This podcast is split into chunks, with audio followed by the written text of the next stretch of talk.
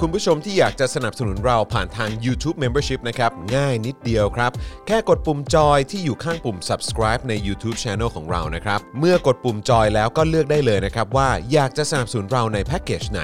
หลังจากนั้นก็เลือกวิธีในการชำระเงิน และเข้าไปกรอกรายละเอียดให้ครบถ้วนนะครับ แล้วก็กดปุ่ม subscribe ครับ แค่นี้คุณก็เป็นเมมเบอร์ของ Spoke Dark TV แล้วครับ สำหรับคุณผู้ชมที่อยากจะเป็นซัพพอร์ตเตอร์ให้กับพวกเรานะครับ คลิกเข้าไปที่หน้าแฟนเพจของ Spoke Dark TV และรายการในเครือของเราครับ แล้วกดปุ่ม Become a supporter นะครับ หรือกดปุ่ม support now ใต้คลิปรายการของเราก็ได้นะครับ แล้วเข้าไปเลือกเลยนะครับว่าจะชำระเงินทางไหนครับ ไม่ว่าจะผ่านบัตรเครดิต เดบิต เครือข่ายโทรศัพท์มือถือหรือ wallet ต่างๆ ก็ง่ายนิดเดียวนะครับ พอคลิกเข้าไปแล้วนะครับ ก็อย่าลืมใส่ข้อมูลและรายละเอียดให้ครบถ้วนนะครับ พอครบถ้วนแล้วก็กดปุ่ม subscribe ครับ แค่นี้คุณก็เป็น supporter ของ Spoke Dark TV แล้วครับ และเพื่อให้มั่นใจได้ว่าทุกท่านจะสามารถสนับสนุนเราได้อย่างต่อเนื่องในทุกๆเดือน โดยไม่หลุดจากการเป็นสมาชิก คุณผู้ชมสามารถเลือกสนับสนุนในช่องทางและแพ็กเกจที่ทุกท่านสะดวกที่สุดสำหรับการตัดบัญชีอัตโนมัติอย่างต่อเนื่องนะครับ เพื่อที่ Spoke Dark TV จะได้มีกำลังในการผลิตคอนเทนต์ดีๆ เพื่อคุณผู้ชมต่อไปครับ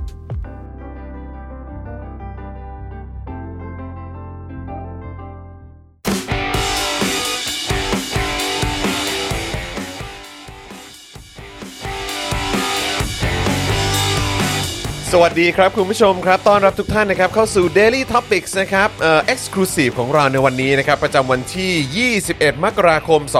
2565 นะครับนะฮะรอคอยกันอยู่แล้วใช่ไหมครับ ต้อนรับเลยดีกว่านะครับ อาจารย์วินัยวงศ์สุรวัตรครับ สวัสดีครับ สวัสดีครับ อาจารย์วินัยมาแล้วนะฮะโอ้โหนะครับ ไม่รู้เสียง เข้าป่ะไม่ เข้าครับเข้าครับเข้าครับ แต่ว่าเดี๋ยวอาจจะต้องปรับปรับเสียงที่ที่หูฟังอาจารย์วินัยเพิ่มขึ้นนิดนึง โอเค นะครับ ได้ได้ได้ นะฮะอ่ะเดี๋ยวฝากอาจารย์แบงค์ปรับให้นิดนึงนะครับนะฮะอ่ะใครมาแล้วทักทายกันได้เลยนะครับ วันนี้ก็อยู่กับอาจารย์แบงค์ด้วยนะครับอาจารย์แบงค์มาอ่าควบคุมการไลฟ์นะครับแล้วก็ร่วมจัดรายการไปกับเราด้วยนะครับ สวัสดีครับ นะครับทักทายคุณชาร์ตแครี่นะครับคุณชาร์ตบอกว่าสวัสดีครับนะฮะอาจารย์วินัยคุณจรอาจารย์แบงค์ดูเจาะข่าวตื้นยังไม่จบ เหลืออีก 10 นาทีมันมากนะฮะ มีการ มา พัก ดู ก่อน สด นะ ก่อน อาขอบคุณนะครับนะฮะแล้วก็ทักทายคุณผู้ฟังใน Clubhouse ด้วยนะครับนะฮะแล้วก็เอ่ออ้าวโอ้โห คุณแก้วมาแล้วนะครับ สวัสดีคุณแก้วคุณพิพิธด้วยนะครับ สวัสดีครับ ค่ะ คิดถึงอาจารย์วินัยค่ะ โอ้โหคิดถึงเช่นกันครับ โอ้ครับผม นี่เพิ่งเจอเมื่อเช้าไม่ใช่เหรอ เออนะครับ อารมณ์คนอยู่บ้านเดียวกันนะฮะเออนะฮะคุณพัชรินทร์สวัสดีครับ คุณชิโน่นะฮะชิชิโนะใช่ไหมฮะผมไม่แน่ใจออกเสียงถูกหรือเปล่านะครับ คุณนาตาชาลี สวัสดีนะครับ คุณแทนนะฮะสวัสดีครับนะฮะคุณโตโยโตมินะครับคุณเนติพันธ์นะครับ สวัสดีครับ สวัสดีทุกท่านเลยนะครับนะฮะอ่ะเดี๋ยวเดี๋ยวขอดูคอมเมนต์ช่วงต้นๆ รายการได้ไหมครับ ดูเหมือนว่าจะมีคุณผู้ชมมากันก่อนเวลาเยอะเลย โอ้โห มีคุณผู้ชมที่สมัครเป็นเมมเบอร์กลับเข้ามาด้วย โอ้โห นะครับ สวัสดีคุณปลั๊ก ยินดีต้อนรับ นะครับ นะครับ ขอบพระคุณคุณปลั๊กด้วยนะครับ ที่มาเป็นเมมเบอร์กับเรานะครับ คุณชัยวัฒน์สวัสดีครับ อ่า นิว ยิ เม น ม ดี เบอ ต้อน ร์ รับ ด้วยนะครับ นะครับอ่า คุณเฟียสใช่ไหมฮะ คุณเฟียสสวัสดีครับ และคุณคิตตี้นายนะครับ สวัสดีนะครับนะก็เอ่อขอบพระคุณคุณผู้ชมมากๆเลยนะครับ ใครที่มาแล้วก็อย่าลืมกดไลค์กดแชร์กันด้วยนะครับ แล้วก็คอมเมนต์กันเข้ามานะครับ หลายท่านก็เป็นเมมเบอร์เป็นซัพพอร์เตอร์กันอยู่แล้วนะครับ แต่อย่างที่เล่าให้คุณผู้ชมฟังไปนะครับ ว่าช่วงที่ผ่านมามีหลายต่อหลายท่านหลุดออกไปจากการเป็นเมมเบอร์ของเราแบบไม่รู้ตัว นะครับหลายคนแบบหลุดออกไปแบบไม่รู้ตัว เพราะว่าอาจจะไปพ่วงกับ wallet ต่างๆนะครับแล้วก็ไม่แน่เงินใน wallet อาจจะหมดแบบไม่รู้ตัว แล้วก็ไม่ได้เติมนะฮะหรือว่าบางทีอาจจะมีปัญหาเกี่ยวกับบัตรเครดิตบัตรเดบิตหรือเปล่านะครับนะก็รบกวนคอมเมนต์กันเข้ามาจะได้ดูกันเลยนะครับว่าเอ้ยสถานะ การเป็นเมมเบอร์การเป็นซัพพอร์เตอร์ของเราเนี่ยยังอยู่หรือเปล่านะครับถ้าเกิดว่าหลุดไปนะครับแล้วก็ยังอยากจะสนับสนุนพวกเราก็สามารถสมัครกลับเข้ามาได้ด้วยเหมือนกันนะครับเอ่อแพ็กเกจเริ่มต้นเนี่ยนะครับก็ตกวันละ 5 บาทเท่านั้นเองนะครับเดือนละ 150 บาทเท่านั้นนะครับก็สนับสนุนกันเข้ามาได้นะครับแล้วก็นอกจากนี้กลับมาเจออาจารย์วินัยเอ๊ะอันนี้ถือว่าเป็น ครั้งแรกของปี ครั้งแรกของปีใช่ไหมกำลังกำลังคิดอยู่ว่าเออต้นปีมาเราเจอกันหรือยังยังนี่ ยัง เนอะ ครับยัง เออ ครับ นะครับนะก็ถือว่าเป็น สวัสดี การ ปีใหม่นะครับทุกคน สวัสดีปีใหม่อาจารย์วินัยเติมพลังเข้ามาก็ได้แบบรายวัน นะครับ ผ่านทางบัญชีกสิกรไทย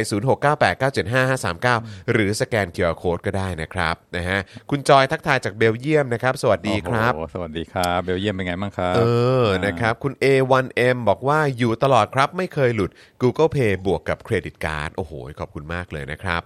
นะฮะ คุณ คุณพิพิธบอกว่าร่วมสนับสนุนรายการนะครับ และทีมงานค่าโอน โอ้โห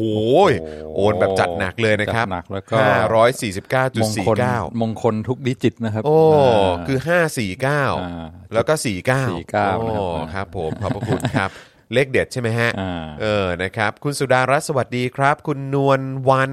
คุณจรขอความเห็น หมูไม่ได้กักตุน แค่ตกค้าง ลืมขายหน่อยค่ะ เออ ครับผมนะผมก็อยากจะรู้ว่าแบบ เออ ใน คือ คือ เมื่อวานนี้เนี่ยที่เขาไป แบบมีหน่วยเฉพาะกิจอะไรสักอย่างของกรมปศุสัตว์ไป บุกอะไรแบบห้องเย็นอะไรเนี่ย อ่า เออ ก็เท่าที่เห็นคือบุกแค่แค่ที่นี่นะ อ่า ที่สงขลา อ่า ผมก็เลยไม่แน่ใจว่ามีที่อื่นด้วยหรือเปล่า อ่า เพราะเห็นโทนี่เขาบอกมาว่ามันมีหลายหลายหลายที่นี่ อ่า เออ นะครับ แล้วกักตุนกันแบบว่าหลายแสนกิโลเลย อ่า เออ นะครับ ก็เลยก็เลยเอ่ออยากอยากจะติดตามว่าเออ มันมีที่ที่อื่นอีกหรือเปล่า นะครับ โอ้โหราคาแพงขนาดนี้ยังจะกักตุนอีกเหรอ ไม่ นั่ ได้ นน่ะ ปล่อย สิ มาขายทำกำไร เออ นะครับ อ๋อ คุณชิโน่ คุณชิโน่ที่ทักผมเข้ามาในในอินสตาแกรมใช่ไหม เออ นะฮะ เพราะคุณชิโน่เอ่ออยู่ที่แวนคูเวอร์ อ่า อ่าครับผม แล้วเหมือนว่าคุณชิโน่จะเพิ่งย้ายไปนะ ไม่นานมานี้ เออ นะครับ แต่ผมไม่แน่ใจว่าคุณคุณชิโน่ เอ่อ ที่ที่ทักเข้ามาเมื่อกี้พอดีทักทักคุณชิโน่ด้วย เพราะว่า เอ่อ ก็ ก็เอ่อคุณคุณชิโน่ไปเรียนหรือว่าคุณชิโน่ย้ายไปอยู่เลยครับ หรือว่าอะไรยังไง อัปเดตกันด้วยนะครับ นะฮะคุณเจมี่บอกว่าทั้ง2แอคเคาท์ยังไม่หลุดเช่นกันค่ะโอ้โห นี่แปลว่าคุณเจมี่ สนับสนุนสอง สนับสนุนเราถึง2แอคเคาท์ สอง account ด้วยกัน นะครับ โอ้โห โอ้โห ขอบพระ ขอบคุ คุณมามณาก กนะครับ นะครับนะฮะคุณกฤษดาบอกว่าเครือเบทาโกรครับ ไม่ใช่กักตุนอ่าครับก็นั่นแหละฮะเขาบอกว่าตกค้างใช่ไหม ฮะ ค้างสต็อกใช่ไหมฮะคือเอ่อคือถ้าตามความหมายเขานี่คือแปลว่าอะไรคือคือปล่อยของไม่ทันใช่ไหมฮะ ก็ไอ้ใน supply chain มันก็ต้อง ขอ มี งมั ข น อก็งเยอะ ลำเลียเนงอะ มานะครับ เออของมันเยอะใช่ไหม แล้ว ฮะ ก็ แต่ก็อย่างที่บอกครับผมก็ผมรู้สึกว่าเอออันนี้มันแค่ที่เดียวไง ผมก็เลยแล้วอันนี้ก็ก็เหมือนหนึ่งแบรนด์ใช่ไหมฮะคือเพราะเมื่อวานนี้ก็ประกาศออกมาเป็นแบรนด์นี้อะไรแบบเนี้ยเราก็เลยแบบอ้าวก็ถ้าเกิดโทนี่บอกมาเพราะโทนี่พูดปุ๊บวันรุ่งขึ้นบุกเลย เราก็เลยแบบ ก เมื่ ระ อวา ตุ้ น นกระตุ้เมื่นอวานก็แซวกันใช่ไหมฮะเมื่อวานก็แซวกันบอกว่าเออ แบบนี้คือมีมีนายกอยู่ดูไบใช่ไหมเนี่ยสั่งปุ๊บมาเลยนะฮะแล้วก็อย่างที่บอกก็คือว่าเออพอโทนี่บอกปุ๊บเขาบุกเลย แล้วเขาก็ประกาศมาแค่หนึ่งเจ้า อ่า เออแต่โทนี่บอกว่ามันมีหลายเจ้านี่ มันมีหลายที่นี่ อ่า เออนะครับ ก็เลยอยากจะรู้ว่า เออ เออ เขาจะไป ติดตาม มีหน่วยเฉพาะกิจไปบุกที่อื่นอีกไหมเออ ต้องสนองนโยบายให้ ให้ นั่น คนะดีรบถ้วน ฮะ นะครับ นั่นนะดีฮะ เออ นะครับ ก็เลยแบบ นั่นแหละ เออนะครับ คือสำหรับสำหรับพวกเราอ่ะเออติดตามข่าวก็จะมีความรู้สึกว่า อืมจ้า จ้าเออนะฮะก็จะจ้าเสียงสูงๆนะครับ คุณชิโน่บอกว่าไปเรียนแล้วก็ไปทำงานด้วยครับ ไม่กลับแล้วฮะ โอ้โห คนเดียวกับใน IG เลยครับอ่า โอ้โห นะครับนะฮะโอ้ก็เอ่อเชื่อว่าน่าจะมีโอกาสนะฮะเอ่ออะไรอีกเยอะที่นู่นนะครับนะฮะคุณจูนิเปอร์บอกว่าสมัคร 3 ช่องยังไม่หลุดค่ะ คุณจรไม่ได้มาไลฟ์เมื่อเช้าเหรอคะ โอ้โห ขออภัยแต่ว่าก็เดี๋ยวเดี๋ยวยังไง จันทร์อังคารพุธอะไรแบบเนี้ยเดี๋ยวผมก็จะมาด้วยนะครับนะแต่ว่าพอดีพอเป็นวันศุกร์เนี่ยซึ่งซึ่งเราซึ่งเรามีมีคิวกับอาจารย์วินัยนะครับนะก็เลยรู้สึกว่าเออแบบ ต้องเก็บแรงไว้หน่อย เออเก็บแรงไว้นิดนึงละกัน นะครับเก็บแรงไว้นิดนึงละกันนะครับแล้วก็เดี๋ยวตอนเย็นก็มี Daily Topics ด้วยไงนะครับเพราะฉะนั้นก็เดี๋ยวขอขอขอเป็นวันที่ไม่ได้มีคิวถ่ายรายการเช้าละกันนะครับนะฮะเราก็จะมาเจอกันตอนเช้าด้วย อะไรนะ จอนจอนอะไรขยี้ช่วงเช้านะ จอนจอนจอน จอนนี่ นี่ข ขยี้ ยี้ช่วงเช้าอะไรสักอย่าง เออคุณผู้ชมตั้งชื่อมาให้นะครับนะฮะคือช่วงนี้ก็ต้องก็ต้องมาเจอคุณผู้ชมบ่อยๆหน่อยนะครับนะฮะจะได้เน้นย้ำด้วยว่าเออเดี๋ยวช่วงนี้เราวิกฤตฮะ ต้องมาย้ำบ่อยๆ แล้วก็จริง ๆ ก็ได้อยู่คุณผู้ชมให้ให้เยอะเท่าที่เออเยอะที่สุดเท่าที่จะอยู่เอ่อเจอกันได้นะครับเอิ่มคุณพีรพงศ์บอกว่าปัญหาหมูแพงเจอเยอะแถวกทมแต่ แต่ไปตรวจสงขลาแล้วเนี่ยเล่นข่าวใหญ่โตทำไมไม่ตรวจแถวกทมด้วยเหรอครับผม อันนี้ผมงงอ๋ออครับผมนะฮะวันนั้นเอ่อผมก็พูดย้ำไปหลายครั้งอะนะครับพูดพูดไปหลายครั้งมากๆเลย เกี่ยวกับเรื่องที่คุยหลังใหม่กับอาจารย์วินัย เกี่ยวกับเรื่องของเอ่อเงินเฟ้ออ อ่า ใช่ไหมฮะ แล้วก็พวกของราคาแพงอะไรต่างๆด้วยนะครับ ก็จริง ๆ แล้วเราก็เราก็คุยกันว่าเออแบบมันมีโพสต์หนึ่งที่มีคนไปแชร์ บอกว่าเออเนี่ยเงินเฟ้อเนี่ยมันก็ไม่ใช่แค่เฉพาะประเทศไทย เพราะฉะนั้นอย่ามาว่าลุงตู่อะไรแบบเนี้ยนะครับ ซึ่งเอ่อเราก็คุยกันหลังไมค์แล้วผมก็เอาไปเล่าให้คุณผู้ชมฟังต่อด้วยเหมือนกันว่าเออแบบจริง ๆ แล้วอาจารย์วินัยก็บอกว่าเงินเฟ้อมันก็มีมันมันก็เกิดขึ้นได้ทั่วโลกกันแหละนะครับ แต่ว่าถ้าเกิด เอ่อสถานการณ์มันกลับมาสู่ภาวะปกติเนี่ย อืม แต่ว่ามันมียังมันยังมีเรื่องของการผูกขาด อ่า กันเยอะเนี่ย า เงินเฟ้อมันก็ไม่หายไป ใช่ ใช่ ไม่ ไหม มีคการ รับ แข่งขันราคามันก็ไม่ไม่ลง ครับผม ใช่ไหมครับ เพราะฉะนั้นประเทศที่การแข่งขันน้อย มีการผูกขาดเยอะ โอกาสที่เงินเฟ้อมันก็มันก็มันก็มีสูง คือค่าของชีพมันก็แพง ค่าของชีพก็แพง อ่าใช่ ครับ ใช่ ผม ใช่ อืมนะฮะ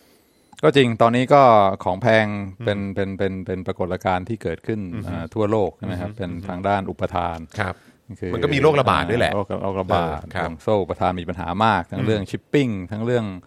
อ่าอ่าอ่าอ่าหลายอย่างก็เลยพอต้นทุนแพงของก็แพงก็ก็ใช่อันนี้ก็ถูกต้อง ครับผม ใช่แต่ถ้ามองข้ามไปว่าถึงเวลาพอ ปัญหาทั้งหลายมันคลี่คลายลงแล้วใช่ไหมครับ เรื่องอ่าอ่าโควิดดีขึ้น เรื่อง ครับ ปัญหาห่วงโซ่อุปทานอะไรทั้งหลายอ่าอ่าคลายคลายลงแล้วเนี่ยอ่าราคามันจะลดกลับลงมาหรือเปล่า อืม อันนี้มันก็ขึ้นอยู่กับว่ามันมีการแข่งขันในตลาดมากน้อยแค่ไหน ถ้าเกิดว่ามีอยู่แค่ไม่กี่เจ้า แล้วก็ไม่ต้องแข่งกันใช่ไหมเขาก็ไม่มีเอ่อแรงกดดันไม่มีอินเซนティブอะไรที่จะอ่าตัดราคาลดลงมา เพื่อสะท้อนต้นทุนที่มันต่ำลง แล้วก็แข่งขันกันหน้าราคาว่ากันดีกว่า ราคาดังนั้นก็ประเทศที่อ่ามีการผูกขาดมาก อันนี้ก็อาจจะลำบากแล้วก็ของแพงนานกว่า ประเทศที่ที่ที่มีการแข่งขันที่มันดุเดือดเข้มข้นกว่าอ่า เอองั้นถามอาจารย์วินัยต่อเลยแล้วกันไหนๆคุณผู้ชมก็ทักเข้ามาเยอะในเรื่องของประเด็นเกี่ยวกับราคาหมู หรืออะไรแบบเนี้ยคือแล้วมุมมองของอาจารย์วินัยเกี่ยวกับการที่ราคาหมูมันแพงขึ้นอาจารย์วินัยคิดว่ายังไงบ้างในในเชิงเศรษฐศาสตร์หรือว่า อะไรแบบเนี้ยฮะเอออาจารย์วินัยคิดว่ายังไงฮะ อ่าก็ก็ถ้าถ้ามันเกิดจากว่ามีโรคระบาดแล้วก็สป라이มันน้อยลง ครับ มันก็ ราคาขึ้นก็ก็ก็สะท้อนสะท้อนอ่าต้นทุนที่แพงขึ้น แล้วก็ความขาดแคลน ครับ ก็ ผม ก็ถือว่าเป็นเป็นเป็นเรื่องปกติ อืม อ่า ที่เกิดขึ้นได้ ป็เรื่องปกติที่เกิดขึ้นได้แล้วก็แล้วแต่จังหวะเวลาราคานี่ทางเศรษฐศาสตร์นี่ถือเป็นเรื่องสำคัญมาก บอกว่าเป็นสัญญาณ อ่าเป็นสัญญาณ ครับ แล้วก็ในขณะเดียวกันก็เป็นอืมเป็นเป็น incentive ด้วย คือราคาสูงก็เป็นการส่งสัญญาณให้อ่าผู้บริโภคได้เห็นว่าอ๋อไอไอ product ตัวนี้มันขาดแคลนนะ เพราะฉะนั้นก็ใช้ด้วยความอ่าอ่าเบาไม้เบามืออแล้วก็อ่าพยายามหาสิ่งทดแทนมามามาใช้แทนในในขณะที่สินค้าตัวนี้มันขาดแคลนอยู่ ก็เป็นเรื่องที่ดีใช่ไหมครับผู้บริโภคก็ตอบสนองต่อ ต่ออาสิ่งที่เกิดขึ้นมีความขาดแคลนแล้วก็ใช้จ่ายเอ้ยใช้อย่างระมัดระวัง ใช้น้อยลงหาสิ่ง ครับ มาอ่าทดแทน ครับ ถ้าสำหรับผู้ผลิตก็คือโอ้เห็นของราคาสูงก็มีแรงจูงใจ บอกว่าเฮ้ยก็ต้องไปหาสป라이มาจากที่อื่น พยายามหาวิธีที่จะอ่าลดความขาดแคลน เพราะว่าใครสามารถหามาขายได้ก็สามารถทำกำไรได้ เพราะฉะนั้นการที่ของราคาขึ้นแล้วก็อ่าผู้บริโภคเริ่มบริโภคน้อยลง ผู้ผลิตพยายามไปหาอ่ามาขายมากขึ้นเพื่อทำกำไรมันก็เป็นนกลไกตลาด ซึ่งอ่าโดยหลักแล้วก็เป็นสิ่งที่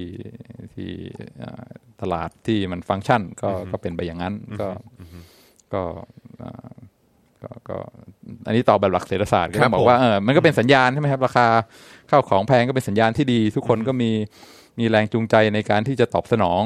ต่อเอ่อสัญญาณอันนั้น แล้วก็อืมอ่าก็ก็เป็นเรื่องที่เรียกว่า efficient หมูมีน้อยก็คุณจะใช้อย่างระมัดระวังแล้วใครจำเป็นต้องใช้จริง ๆ ก็โอเค ก็ยอมจ่ายอ่าแต่ว่าอืมอ่าก็ อันนี้ในเชิงเศรษฐศา เชิ สต ง ร์ เชิงเศรษฐศาสตร์ อันนี้ ช่ ในเชิง ช่ เศรษฐศาสตร์แต่นี่เรายังไม่ได้ไปพูดถึงว่าเออแบบในในประเด็นที่ว่าเออมีการปิดข่าวกันหรือเปล่า อ่ามี มีการมองข้ามกันหรือเปล่า ว่าเออแบบมันมีการระบาดเรื่องนี้จริง อ่าอ่า ๆแล้วก็ไม่ได้ให้ความสำคัญไม่ได้ใส่ใจ ไปจนถึงประเด็นว่ามีการกักตุนหรือเปล่า ซึ่งอันนี้ก็เป็นประเด็นใหม่ที่ที่เกิดขึ้นมาด้วยนะครับนะฮะแต่ว่าสิ่งที่อาจารย์วินัย ครับ เล่าให้ฟังเมื่อกี้มันก็เป็นในด้านเศรษฐศาสตร์ ครับ เออ ครับ ครับผ ครั ม บางทีเรื่องการกักตุนนี่ก็อ่าเข้าใจว่าคนกำลังเดือดร้อน รู้สึกว่าของแพงก็มีความรู้สึกว่าเออมันต้องเป็นเพราะว่าใครเข้ามา สกรูกับ the system แล้วก็พยายามอ่าเอารัดเอาเปรียบ แล้วก็ทำให้ทุกอย่างมันพังลงก็ต้องพยายามหาใครที่จะเบลมใช่ไหมค ครั รั บบ ผม มันก็มันก็เป็นเรื่องปกติ แต่บางทีการที่ออกมาบอกว่าเป็นเพราะว่าเอ่อพ่อค้ากักตุนหรือว่ามีการเก็งกำไรอะไรอย่างเงี้ยบางทีเอ่อการพยายามเข้าไปแก้ไขการพยายามเข้าไปปราบปรามเนี่ยมันอาจจะเป็นผลร้ายมากกว่าผลดีก็ได้ เพราะว่าหนึ่งการกักตุนนี่ก็ไม่ใช่ว่าริสฟรีว่ารวยอย่างเดียวนะครับ ครับ จำได้ไหมตอนที่หน้ากากใช่ไหม อ่าใช่ ขาดแคลน ใช่ แล้ว ใช่ ก็โอ้โห ใช่ ไปซื้อกันมา สุดท้ายพอ เออของเข้ามาหายขาดแคลน พวก ครับผที่มตุน พยายาม เอาไว้ จะเก็งกำไรก็ก็เจ็บเนื้อเจ็บตัวมากเหมือนกัน ครับผม อ่ามันก็ไม่ใช่อะไรที่แบบว่าโอ้โหเอ่อพ่อค้าสามารถเก็งกำไรแล้วก็ทำฟันกำไรได้ตลอดเวลามันก็มีความเสี่ยง แล้วก็เอ่อนักธุรกิจเขาก็ไม่ได้ ใช่ไหมครับเขาเขาก็ต้องคิดถึงเรื่องนี้ด้วย ถ้าราคาแพงก็เอ่อตามหลักมันก็มีแรงจูงใจที่จะเอามาขาย ไม่ใช่ว่าราคาแพงก็ยิ่งเก็บไม่ยอมขายใช่ไหมครับอ่าการเพราะฉะนั้นก็ต้องคิดถึงประเด็นนี้ด้วย แล้วก็การที่อ่ารัฐบาลออกมาปราบปราม บอกว่าใครกักตุนจะต้องโดนจะต้องโดนอะไรเงี้ยมันอาจจะทำให้ระบบห่วงโซ่อุปทานมันเกิดปัญหา เพราะว่าธุรกิจใหญ่ๆอย่างที่จอห์นบอกเขาก็ต้องมีสต็อกมีอะไร แล้วก็มีการถ่ายเทจากต้นน้ำกลางน้ำปลายน้ำใช่ไหมครับมันก็ไปเจอสต็อกอะไรเงี้ยไม่ได้แปลว่าเขาตั้งใจจะกักตุนเก็งกำไรมันก็อาจจะเป็นว่าเออกำลัง กำลังอ่ากำลัง process อยู่เพื่อนำมาสู่ตลาดแล้วก็พอรัฐบาลมา มา บอ จิ้ ก ม ว่า มาชี้ จิ้ม บอก แล้ว ว่า ก็บอก กัก ว่า ตุนเนี่ย อ่าแล้วก็ยึดอะไรเงี้ยมันก็แทนที่จะทำให้สถานการณ์ดีขึ้นมันอาจจะทำให้สถานการณ์ หนักขึ้นก็ได้ หนักขึ้นก็ได้ เออ เออ ใช่ใช่เพราะว่าเหมือนว่ามีข่าวว่าเขาก็อายัดไว้เลยนะเออ ใช่ไหมแล้วก็อย่างว่าเวลารัฐบาลจะจะจัดการใครเนี่ย มันก็ ขึ้นอยู่กับว่าใครจะโดนใครไม่โดนใช่ไหมครับ มันก็อาจจะมีความ favoritism คือช่วยเจ้านี้เอ่อลงโทษเจ้านั้นอะไรเงี้ย อ่าอ่า อ่าแล้วก็พอต้องระมัดระวังเรื่องทางการเมืองด้วยในยบางทีอ่าการบริหารจัดการห่วงโซ่อุปทานมันก็อาจจะอ่ามีประสิทธิภาพน้อยลงไปอีกก็ได้อ่าเพราะฉะนั้นก็ก็ต้องระมัดระวังเรื่องนี้ด้วย ฟังดูเหมือนว่าเหตุการณ์ที่เกิดขึ้นเมื่อวานนี่จะยิ่งสร้างความเละเทะขึ้นอีกนะ ฮะ เท่าที่ฟังดูนะฮะ เออ ดูทรงแล้วเหมือนแบบอืมมันจะยิ่งหนักกันสิ เออ นะครับ กลายเป็นวุ่นวายไปอีกนะครับผม นะฮะ อ่ะ โอเค คุณผู้ชมครับ อ่ะสวัสดีคุณเบียร์ด้วยนะครับ คุณทีคุณวิทดาเลียนะครับ นะฮะ เอิ่มคุณไผ่ด้วยนะครับ 1984 นะครับบอกว่าเห็นด้วยกับอาจารย์วินัยนะครับเอ่อคุณทีบอกว่าเดี๋ยวรัฐโดนฟ้องเอาคืนแน่โอ้นะครับ นะฮะเอ่อคุณเบียร์บอกว่า YouTube แจ้งเตือนช้ามากเลย โอ้โห เออนะฮะ อะไร ก็เลยเพิ่ง เนี่ย เข้ามาเออนะครับ ไม่เป็นไรครับไม่เป็นไรนะครับ คุณ Black Bear Channel บอกว่าแฟนผมทำงานเกี่ยวกับพวกหมูไก่บอกว่าเอ่อ อเมริกาอะไรนะ เบเบทา Beta โกรเนี่ยไม่ได้กักตุนนะ แต่การเก็บเหมือนวงจรเหมือนวงรอบปกติของเขาเนี่ยเอ่อของเขาอยู่แล้ว และคนที่เข้าไปบุกเนี่ยก็ไม่ได้ใส่ชุดกันเชื้อเลย อืมอืมอืม โอ้ยก็กลายเป็นเดี๋ยวก็เละเทะอีก ไปทำเขาเสียหายอีกหรือเปล่าเนี่ย โอ้ยเออนะครับ ก็คิดว่าเอ่อที่อาจารย์วินัยอธิบายมาเมื่อสักครู่นี้เออเมื่อเมื่อสักครู่นี้คือแบบเคลียร์มากเลยนะเออนะครับ ผมคิดว่า ก็บางอย่างก็ทำไปเพื่อ เพื่อประโยชน์ทางการเมืองใช่ไหมว่า ใช่ เอ่อรัฐบาลไม่ได้นิ่งดูดาย แล้วก็ต้องหาบางทีเรียกว่า scapegoat ไม่แล้วมันก็ตลกมากเลย ว่าเป็นเป็นทางการเมืองว่ารัฐบาลไม่ได้นิ่งดูดายแต่ว่ามันเกิดขึ้นหลังจากที่โทนี่วูดซัม ทักษิณชินวัตรพูดมาจากดูไบเฮียคือแบบว่าอะไรเนี่ย เออนะครับ แล้วกลายไปนว่าคือดูท่าทางมันจะเละเทะมากอีก เออนะครับ เมื่อสักครู่นี้อย่างที่คุณแบล็กแบร์เขาบอกไปว่าเข้าไปบุกนี่ก็คือกันชงกันเชื้ออะไรก็ไม่มี มันก็เป็นสินค้าที่เขาจะต้องส่งต่อแบบว่าเอามาขายต่อให้กับประชาชนนะเนอะเออกลายเป็นว่าจะไปทำให้เขาปนเปื้อนแล้วก็สร้างความเสียหายให้เขาอีกหรือเปล่า แล้วคุณจะรับผิดชอบไหมอีกหรือเปล่านะครับนะฮะเอ่อเบียร์ทาโกรนี่เป็นคู่แข่งโดยตรงของอ๋อครับผมอืมนั่นแหละฮะก็ ผมคิดว่าจริง ๆ แล้วเดี๋ยวเดี๋ยวประเด็นที่อาจารย์วินัยพูดไปเมื่อกี้เราคงจะได้คุยกันต่อในเย็นนี้แน่นอนนะครับ นะฮะเดี๋ยวคอยติดตามแล้วกันนะครับอ่ะคุณผู้ชมครับเดี๋ยววันนี้อาจารย์วินัยก็จะมาพูดคุยกันเกี่ยวกับประเด็นของโนวัคโยโควิชใช่ไหมฮะ Novax Novax อ๋อ Novax ใช่ไห มฮะ เพราะเขา No Vaccine นะฮะ Novax เออ Djokovic ครับ No No Vax นะฮะ No Vac No Vaccination นะฮะแบบเอ่อ Djokovic นะครับ เดี๋ยวเราจะได้คุยกันในเรื่องนี้ด้วยนะครับ แต่ว่าอาจารย์วินัยจะมาในมุมไหนนะครับ มองในมิติไหน เดี๋ยวเราเดี๋ยวเราว่ากันนะครับ แต่ว่าก่อนที่จะเข้าเนื้อหาของเราย้ำอีกครั้งครับ อย่าลืมเติมพลังต้อนรับวันปีใหม่นะครับนะที่อาจารย์วินัยกลับมาเจอกันครั้งแรกเลยในในปีใหม่นี้นะครับ ก็เติมพลังเข้ามาได้ ผ่านทางบัญชีกสิกรไทย 0698 975539 หรือสแกนเคอร์โคดนะครับ แล้วก็ขอบพระคุณคุณผู้ชมที่เอ่อสมัครนะฮะมาเป็นเมมเบอร์แล้วก็เป็นซัพพอร์เตอร์เพิ่มเติมเข้ามาเมื่อสักครู่นี้ด้วยนะครับ ใครที่เข้ามาแล้วนะครับ ลองคอมเมนต์ดูกันได้ เพื่อเป็นการเช็คสถานะของตัวเองว่ายังคงเป็นเมมเบอร์กันอยู่หรือเปล่า อ่ามี มี โลโก้ขึ้นข้ างชื่อหรือเปล่า ใช่ นะครับ ฝากเช็คกันด้วยนะครับนะฮะเนี่ยดูอย่างคุณจูนเมคอัพคุณเบียร์นะครับ อ่า หรือว่าท่านอื่นๆ ก็จะมีเป็นโลโก้ ตัว S นะพ่ขึ้นมาวงท้ายมาด้วย ข้างๆ ใช่นะครับ ซูเปอร์สปอร์เตอร์ ใช่นะครับ นะยังไงฝากเช็คกันด้วยนะครับ ถ้าใครหลุดไปนะครับ ก็อย่าลืมสมัครกลับเข้ามาด้วยละกันนะครับ มาสนับสนุนพวกเรากันหน่อยนะครับ แล้วก็วันนี้นะครับก็มีเจาะข่าวตื้นตอนใหม่เพิ่งออนไปตอน8ปดโมงเช้า โอ้โห อ่าตอน8ปดโมงเช้าเพิ่งมาชื่อชื่อตอนชื่อตอนเดี๋ยวเดี๋ยวขอดูหน่อยได้ไหมฮะอาจารย์แบงค์ขอดูขอดูชื่อตอนนิดนึงพอเป็นชื่อตอนแล้วผมนี่อ่ะปาหีอะไรนะเมื่อกี้ปาหีกัญชาหาเสียงพอทอก็น่าจะภูมิใจไทยนะครับปปสพันลำรอยำคนงงครับเออนะครับ รอยยำคุณงง รอยำคนงงครับ นะฮะอ่ะก็เดี๋ยวเดี๋ยวรอดูแล้วกันเออใครใครที่ยังไม่ได้ดูนะครับ ก็ฝากไว้ด้วยนะครับ ก็สามารถไปติดตามกันได้เดี๋ยวอาจารย์แบงค์จะแปะลิงก์ไว้ให้นะครับนะฮะในในช่องคอมเมนต์นั่นเองนะครับ รับรองว่าแซบแน่นอนนะครับ เพราะว่านอกจากจะคุยกันเกี่ยวกับประเด็นของกัญชาที่เป็นเป็นเรื่องเป็นราวขึ้นมาในช่วงเอ่อสัปดาห์สองสัปดาห์ที่ผ่านมาเนี่ยนะครับ ก็ยังมีประเด็นที่เราก็ต้องมาตอกย้ำกันอีกถึงความห่วยแตกนะฮะของระบบราชการไทยนะหรือว่ารัฐราชการไทยที่โอ้โหตอนนี้ก็ โอ้ยนะฮะแบบอึดอาดแล้วก็เทอะทะนะครับ แล้วก็พอ War free พออยู่ในยุคสมัยของเผด็จการนี่ก็ดูจะทำอะไรแบบไม่ค่อยเห็นหัวประชาชนสักเท่าไหร่นะครับนะก็สามารถไปดูแล้วก็ไปติดตามกันได้นะครับนะอันนี่ก็เป็นตอนใหม่ที่เพิ่งออนนะครับแล้วก็ตอนนี้ที่กำลังไลฟ์คู่ขนานกันไปด้วย พร้อม ๆ กันเนี่ยก็คือโค้ชแขก อืม กับเมนูเอ่อก๋วยเตี๋ยวแห้งหมูใช่ไหมเออนะครับก็สามารถไปดูกันได้นะครับนะฮะ โอ้คอนเทนต์แน่นมากนะครับ แน่นมากแน่น มาก ออ ยังไงก็สนับสนุน รั เรา ว กั ๆ น นะ ด้วย ครับ ใช่ใช่ใช่นะครับนะรับรองว่าไม่ผิดหวังครับนะฮะอ่ะแล้ววันนี้อาจารย์วินัยมีสอนต่อปะช่วงบ่าย อ่ไม่มีครับ ไม่มี ครับ ใช่ไหมฮะอ่าโอเค แต่ว่าก็เอ่อก็ต้องเอ่อดูเรื่องของเวลากันด้วยนะครับตอนนี้ 11 โมงแล้วครับนะฮะเดี๋ยวเรามาเริ่มต้นเนื้อหาของ no vaccination Djokovic กันดีกว่าครับนะฮะเพราะว่าเป็นเรื่องเป็นเรื่องราวใหญ่โตเหมือนกันนะ อ่าอ่อ่ ในวงการเทนนิสด้วย อ่า แล้วก็ในในในในด้านการเมืองของออสเตรเลียด้วย อ่า เออ เรื่องใหญ่มาก ครับ ก็ไปไปมองไปมองประเทศเพื่อนบ้านทางทางภาคใต้ ครับผม อ่าออสเตรเลีย ครับผ ก็ ม ออสเตรเลียนโอเพนกำลังแข่งกันอยู่ตอนนี้ ครับ อ่าเป็นหนึ่งในสี่แกรนด์ส a ลมใช่ไหมครับแกรผนม ด์ส a ลมนี่เป็นอ่ารายการที่ใหญ่ที่สุด เออเป็นทัวร์นาเมนต์ ของ ใหญ่เนอะ แข่ขั วงการเทนนิส อ่าเทนนิสก็มี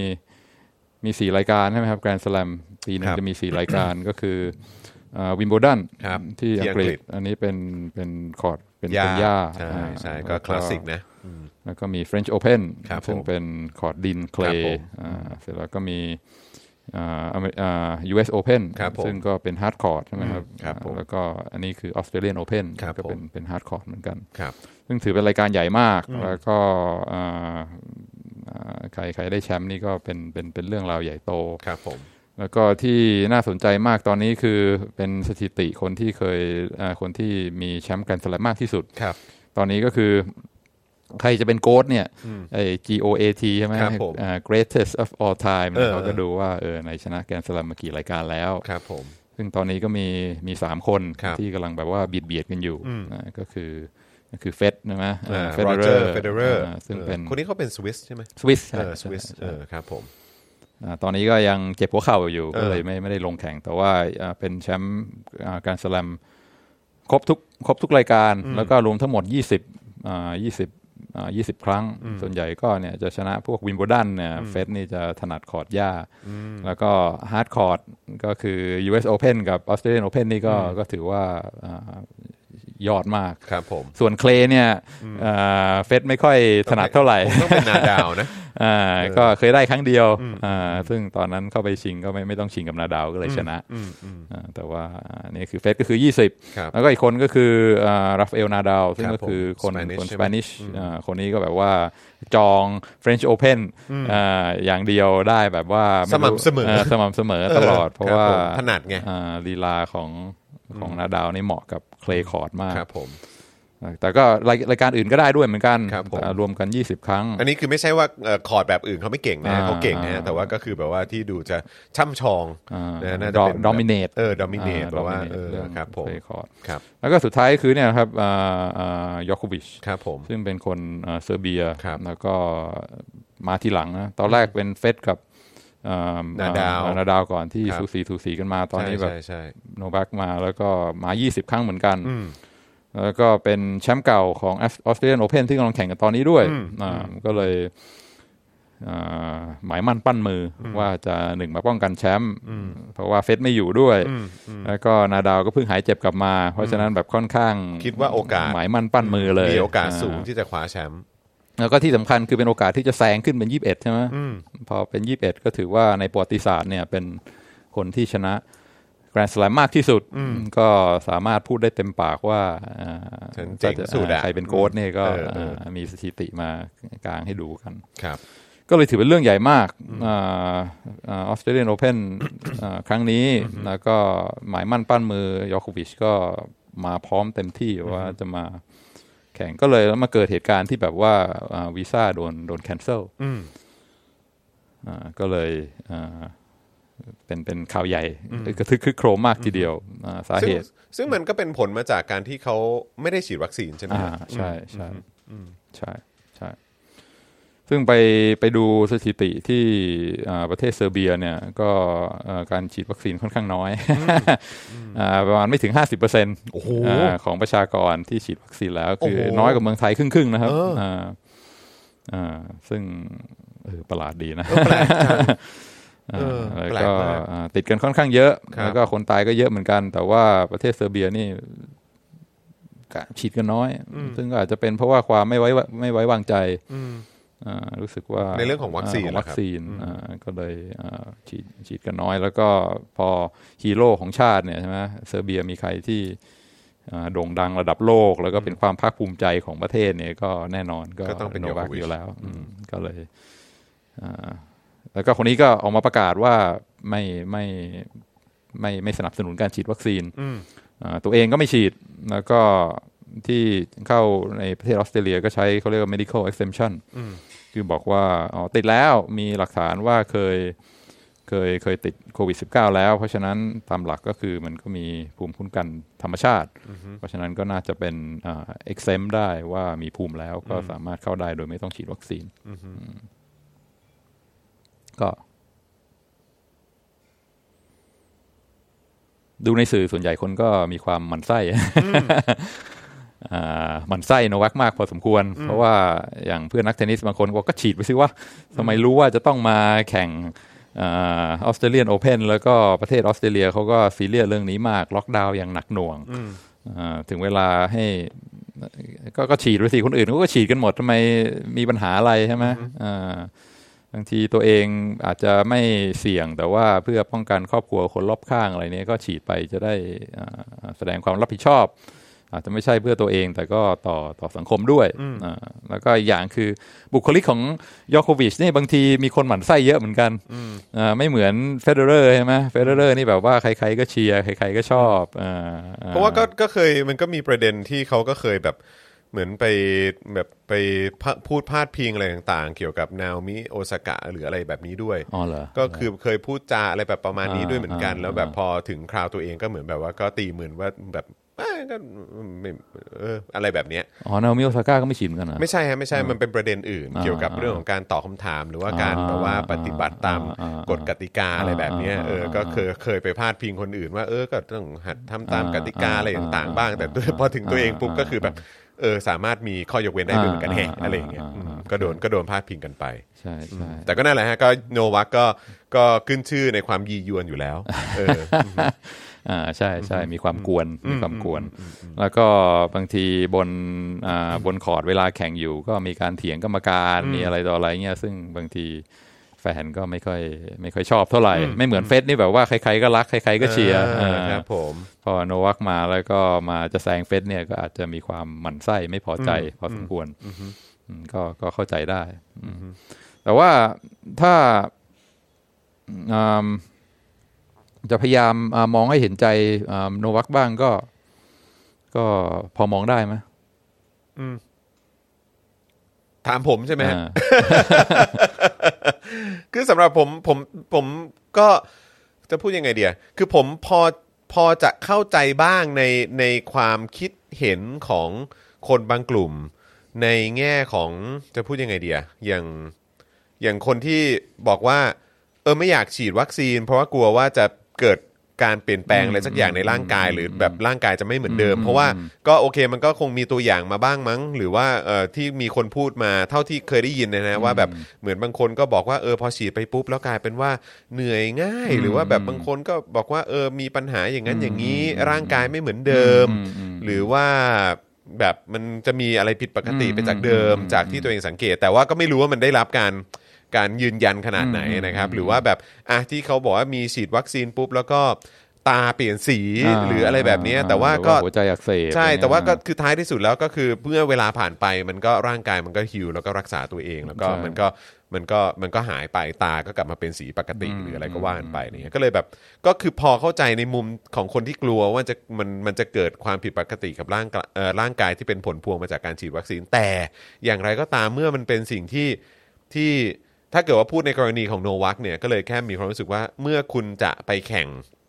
แข่งขันในกีฬาซึ่งเป็นสาธารณะ หรือว่าเป็นแบบเป็นกิจกรรมที่จะมีคนมามีส่วนร่วมกันเยอะแยะมากมายเนี่ยก็เออทำไมถึงทำไมถึงไม่ให้ความร่วมมือในเรื่องนี้เออแต่ว่าก็เห็นมีคนเออเห็นมีสื่อบางอันก็หรือเปล่าครับผมผมไม่แน่ใจด้วยความที่ผมไม่ได้ตามแบบละเอียดนะนะแต่เหมือนว่ามันก็มีนักเทนนิสคนอื่นที่ไม่ได้ฉีดปะ อืมอืม เหมือนกันปะผมไม่แน่ใจ คือ medical exemption เนี่ยเป็น ครับ เป็นเรื่องที่มีจริง อ่าฮะ ไม่มีประเทศไหนในโลกที่คนฉีดวัคซีนร้อยเปอร์เซ็นต์ ครับผม ก็มี exemption ครับ มี ครับ การว่าเอ่อกรณีนี้ไม่ต้องฉีด กรณีนี้อนุโลม เพราะฉะนั้นก็มีจริง อืม ๆ แล้วก็ของโนวัคนี่ก็ทำตามกระบวนการทุกอย่าง ครับ ก็อ่าวีซ่าก็ขอแล้วก็ผ่าน แล้วก็ตอนยื่นหนังสืออาเรื่องหลักฐานว่าขอเป็น medical exemption เนี่ยก็ก็ทำตามขั้นตอนทุกทุกประการ แล้วก็ที่สำคัญคือตอนขออนุญาตเนี่ยเขาจะดึงชื่อออกด้วย ครับ เพราะฉะนั้นกรรมการที่พิจารณานี่ไม่รู้ว่าคนนี้เป็นเป็นนักเทนนิสมือหนึ่งของโลก อ่าอ่าอ่า ก็เอาหลักฐานมากลางดูกัน ครับ ก็พร้อมกับคนอื่นที่ยื่นขอ medical exemption แล้วก็ ครับผม ผ่าน อืม อ่าเพราะฉะนั้นก็คือทำตามกระบวนการทุกอย่างอ่าแล้วก็อ่าอ่ามามาโปะก็ตอนที่เข้าประเทศ แล้วก็บอกอ้าวเฮ้ยนี่มาแข่งออสเตรเลียนโอเพ่นแล้วก็อืมอ่าไม่ได้ฉีดวัคซีนอ่าแล้วก็ก็เลยก็เลยโปะแตก แล้วก็สุดท้ายก็เลยมีการอ่าเอาวีซ่าคืนคือ cancel วีซ่าทำให้เข้าประเทศไม่ได้ซึ่งก็คือถ้าบอกว่าถ้าทำตามกระบวนการนี่คือทำทำถูกทุกอย่าง อ่าไม่ไม่ได้มีอ่าอะไรอะไรพิเศษไปกว่าคนอื่น แล้วก็คนอื่นที่มี exemption ก็มีหรือเปล่ามีมีมากมายอ่าไม่มีประเทศไหนที่บังคับคนฉีดร้อยเปอร์เซ็นต์เพราะฉะนั้นก็บอกว่าที่ อ่าที่โดนกลายเป็นดราม่าใหญ่โต แล้วก็โดนลิบวีซ่าคืนเนี่ยอ่าส่วนสำคัญก็คือว่าเพราะคุณคือโนวัคโยโควิชคือนักเทนนิสมือหนึ่งของโลก แล้วก็เข้ามาแข่งออสเตรเลียนโอเพ่นนั่นคือเป็น อาจจะเป็นประเด็นหลักที่ทำให้เอ่อเป็นเรื่องเป็นราวขึ้นมา แล้วก็โดนวีซ่าแคนเซิลไปทีหลังแต่อยากจะย้อนกลับมาที่จอห์นบอกว่าร่างกายไม่เหมือนเดิมเนี่ยสำหรับคนส่วนใหญ่เนี่ยมันก็ไม่ใช่เรื่องใหญ่ใช่ไหมเอ่อคืออะไรนิดๆหน่อยๆ ก็แป๊บเดียวก็หาย แล้วก็เราก็ไม่จำเป็นต้องร่างกายพีคสุดร้อยเปอร์เซ็นเพื่อจะเอ่อสามารถประสบความสำเร็จในชีวิตอะไรเหนื่อยๆนิดหน่อยก็นอนได้บ้าง มันไม่ได้เป็นเรื่องใหญ่เรื่องโต แต่สำหรับนักกีฬาระดับอีลีทระดับโลก ซึ่งแข่งกันแบบว่าเพื่อเป็นแชมป์นิดเดียวเนี่ยมันก็มีผลมากนะเพราะว่าอืมระดับอีลีทท็อปๆของโลกเนี่ยความแตกต่างกันความจริงมันมีนิดเดียวนะเออมันคือแบบมันพุชกันจริง ๆ มันชนะกันนิดเดียวอะอย่างนักบอลจะจะได้บอลลังก์ดอร์หรือเปล่าเนี่ยมันอยู่ที่ว่าวิ่งเร็วคนอื่นนิดเดียวนะกระโดดสูงกว่าคนอื่นนิดเดียว คือจังหวะที่กระโดดขึ้นมงเนี่ยบังเอิญมันโดดได้สูงกว่าคนอื่นนิดนึง มันเลยถึงบอลก่อน หรือว่าสปรินต์วิ่งกันเนี่ยมันเร็วกว่าคนอื่นชั่วแบบเสี้ยววินาที มันเลยยื่นขาไปจิ้มลูกเข้าประตูได้ เพราะฉะนั้นการแข่งขันระดับอีลีทท็อปของโลกเนี่ยมันเป็นอะไรที่แบบมันเฉือนกันนิดเดียวมากจริง ๆ แล้วก็อะไรก็ตามที่จะมีผล กับสภาพร่างกาย นิดนึงเนี่ยมันมันสามารถพลิกได้เลยนะว่าจะเป็นผู้แพ้หรือผู้ชนะ แล้วก็โลกปัจจุบันเนี่ยมันก็เป็นโลกที่เขาเรียกว่าวินเนอร์เทคออลคือความสนใจความเห่ออะไรกระแสอะไรทั้งหลายเนี่ยมันคือว่าใครชนะ คนที่เข้าป้ายเป็นที่สองที่สามส่วนใหญ่ก็จะโดนโดนโดนลืมหมดอ่าเพราะฉะนั้นสำหรับนักกีฬาระดับอีลีทระดับโลกที่แข่งกันอะไรนี้จริง ๆ อะไรนิดเดียวเนี่ย สำหรับเราซึ่งคิดว่าเฮ้ยไม่ใช่เรื่องใหญ่ก็ฉีดๆไปเถอะเดี๋ยวก็หาย หรือว่าวิ่งช้าลง เอ่อเสี้ยววินาทีมันก็ไม่ได้เป็นเรื่องใหญ่อะไร แต่สำหรับนักกีฬานี่มันเป็นเรื่องเรื่องสำคัญมากอืมแล้วก็โนวักก็เป็นคนที่ระมัดระวังเรื่องนี้มาก ตลอดเวลา เขาบอกว่าสาเหตุสำคัญอย่างหนึ่ง แต่ก่อนก็เป็นแบบอันดับสามใช่ไหมคือตามหลังเฟเดเรอร์ตามหลังนาดาวอยู่เรื่อยๆ แต่ ครับ มีอยู่ช่วงหนึ่งที่แบบว่าปรื้ดขึ้นมาแล้วก็เป็นมือหนึ่งของโลก แล้วก็ทิ้งห่างคนอื่นเนี่ยเขาบอกว่ารู้สึกถึงความเปลี่ยนแปลงในร่างกาย เพราะว่าเปลี่ยนมากินเอ่ออาหารแบบกลูเตนฟรี อืม ซึ่งไอ้กลูเตนก็คืออะไรที่ เราก็กินกันโดยทั่วไปใช่ไหมแต่แบบเขาแบบค้นพบว่าร่างกายเขาเนี่ยมี ดีขึ้น อ่าบางทีแพ้ไอ้พวกอ่าสารพวกนี้เวลาตัดมันออกไปจากอาหารที่เขากินเนี่ยโอ้โหร่างกายนี่ มีความกระปี้กระเป๋าแข็งแรงแล้วก็อยู่ๆฟอร์มก็พุ่งขึ้นมาเนี่ยเพราะฉะนั้นบอกว่าเนี่ยเรื่องโภชนาการเรื่องอาหารการกิน ซึ่งคนส่วนใหญ่ไม่ได้เห็นว่าเป็นเรื่องอะไรใหญ่โตใช่ไหมแต่สำหรับนักกีฬาระดับโลกเนี่ยเปลี่ยนนิดเดียวเนี่ยกลายมาเป็นแชมป์แกรนด์แกรนด์สแลม20 สมัย ครับ อ่าเพราะฉะนั้นสำหรับโนบักเนี่ยเรื่องเรื่องร่างกายเรื่องความระมัดระวังว่าจะเอาอะไรใส่เข้าในร่างกายเนี่ยเป็นสิ่งที่ที่ที่สำคัญมาก แล้วเทนนิสก็คือชีวิตของเขา มันก็คือเลก a ซีของเขาว่าเขาจะเป็นจะเป็นโกดหรือเปล่า แล้วก็อ่าการแข่งขันนี่มันก็เขี้ยวเขี้ยวมากนะคู่แข่งแต่ละคนนี่มันแบบหืมกว่าจะชนะแต่ละคนนี่มันไฟท์สุดๆใช่ไหมเพราะฉะนั้นเขาก็มองว่าเฮ้ย อันนี้เป็นชีวิตนะ เป็นไลฟ์ลีฮูดเป็นเลก a ซีเป็นเอ่อทั้งหมดของเขาที่เขาทุ่มเทมาตลอดชีวิต เพราะฉะนั้นจะมาบังคับให้เขา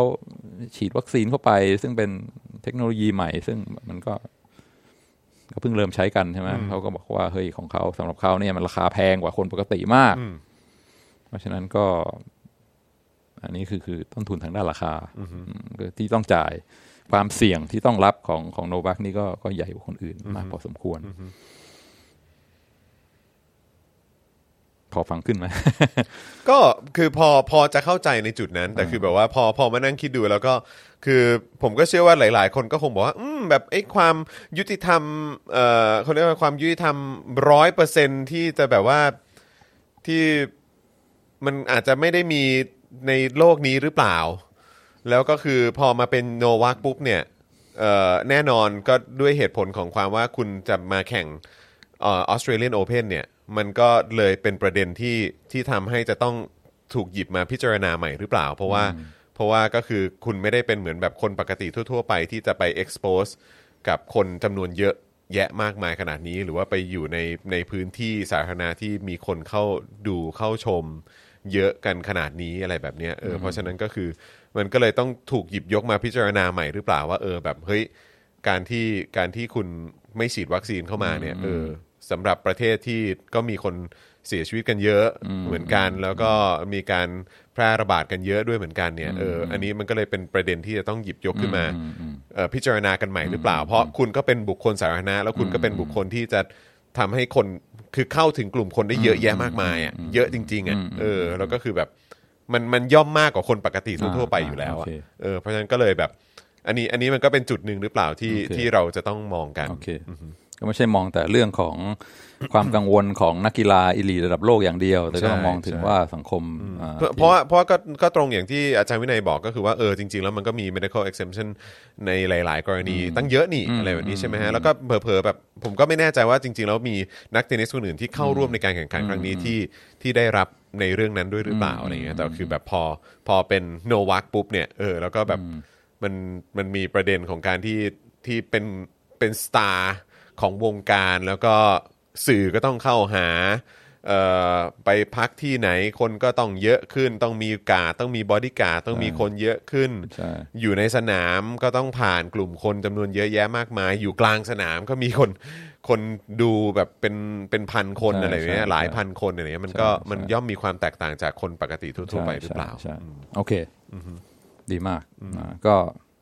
เมื่อกี้พูดถึงกรณีว่าอ่ามุมมองส่วนตัวของนักกีฬาอีลีระ ครั ดั บบ โลก ครับ คราวนี้ลองมาพูดในเรื่องเรื่องเรื่องสังคมบ้าง ครับ โอ ครับ เคก็อ่าถามว่าอ่าประโยชน์ เมื่อกี้พูดถึงคอสใช่ไหมว่าฉีดวัคซีนไปโนวัคนี่ต้องมีคอสอะไรที่ต้องจ่ายเรื่องความเสี่ยง จากที่แบบว่าเป็นท็อปทอปอาจจะหล่นมาเป็นที่สองที่สามซึ่งก็เหมือนกับว่าจบเลก a ซี่จบ ครับ เอ่อไม่ไม่ไม่มีใครจำได้อีกต่อไป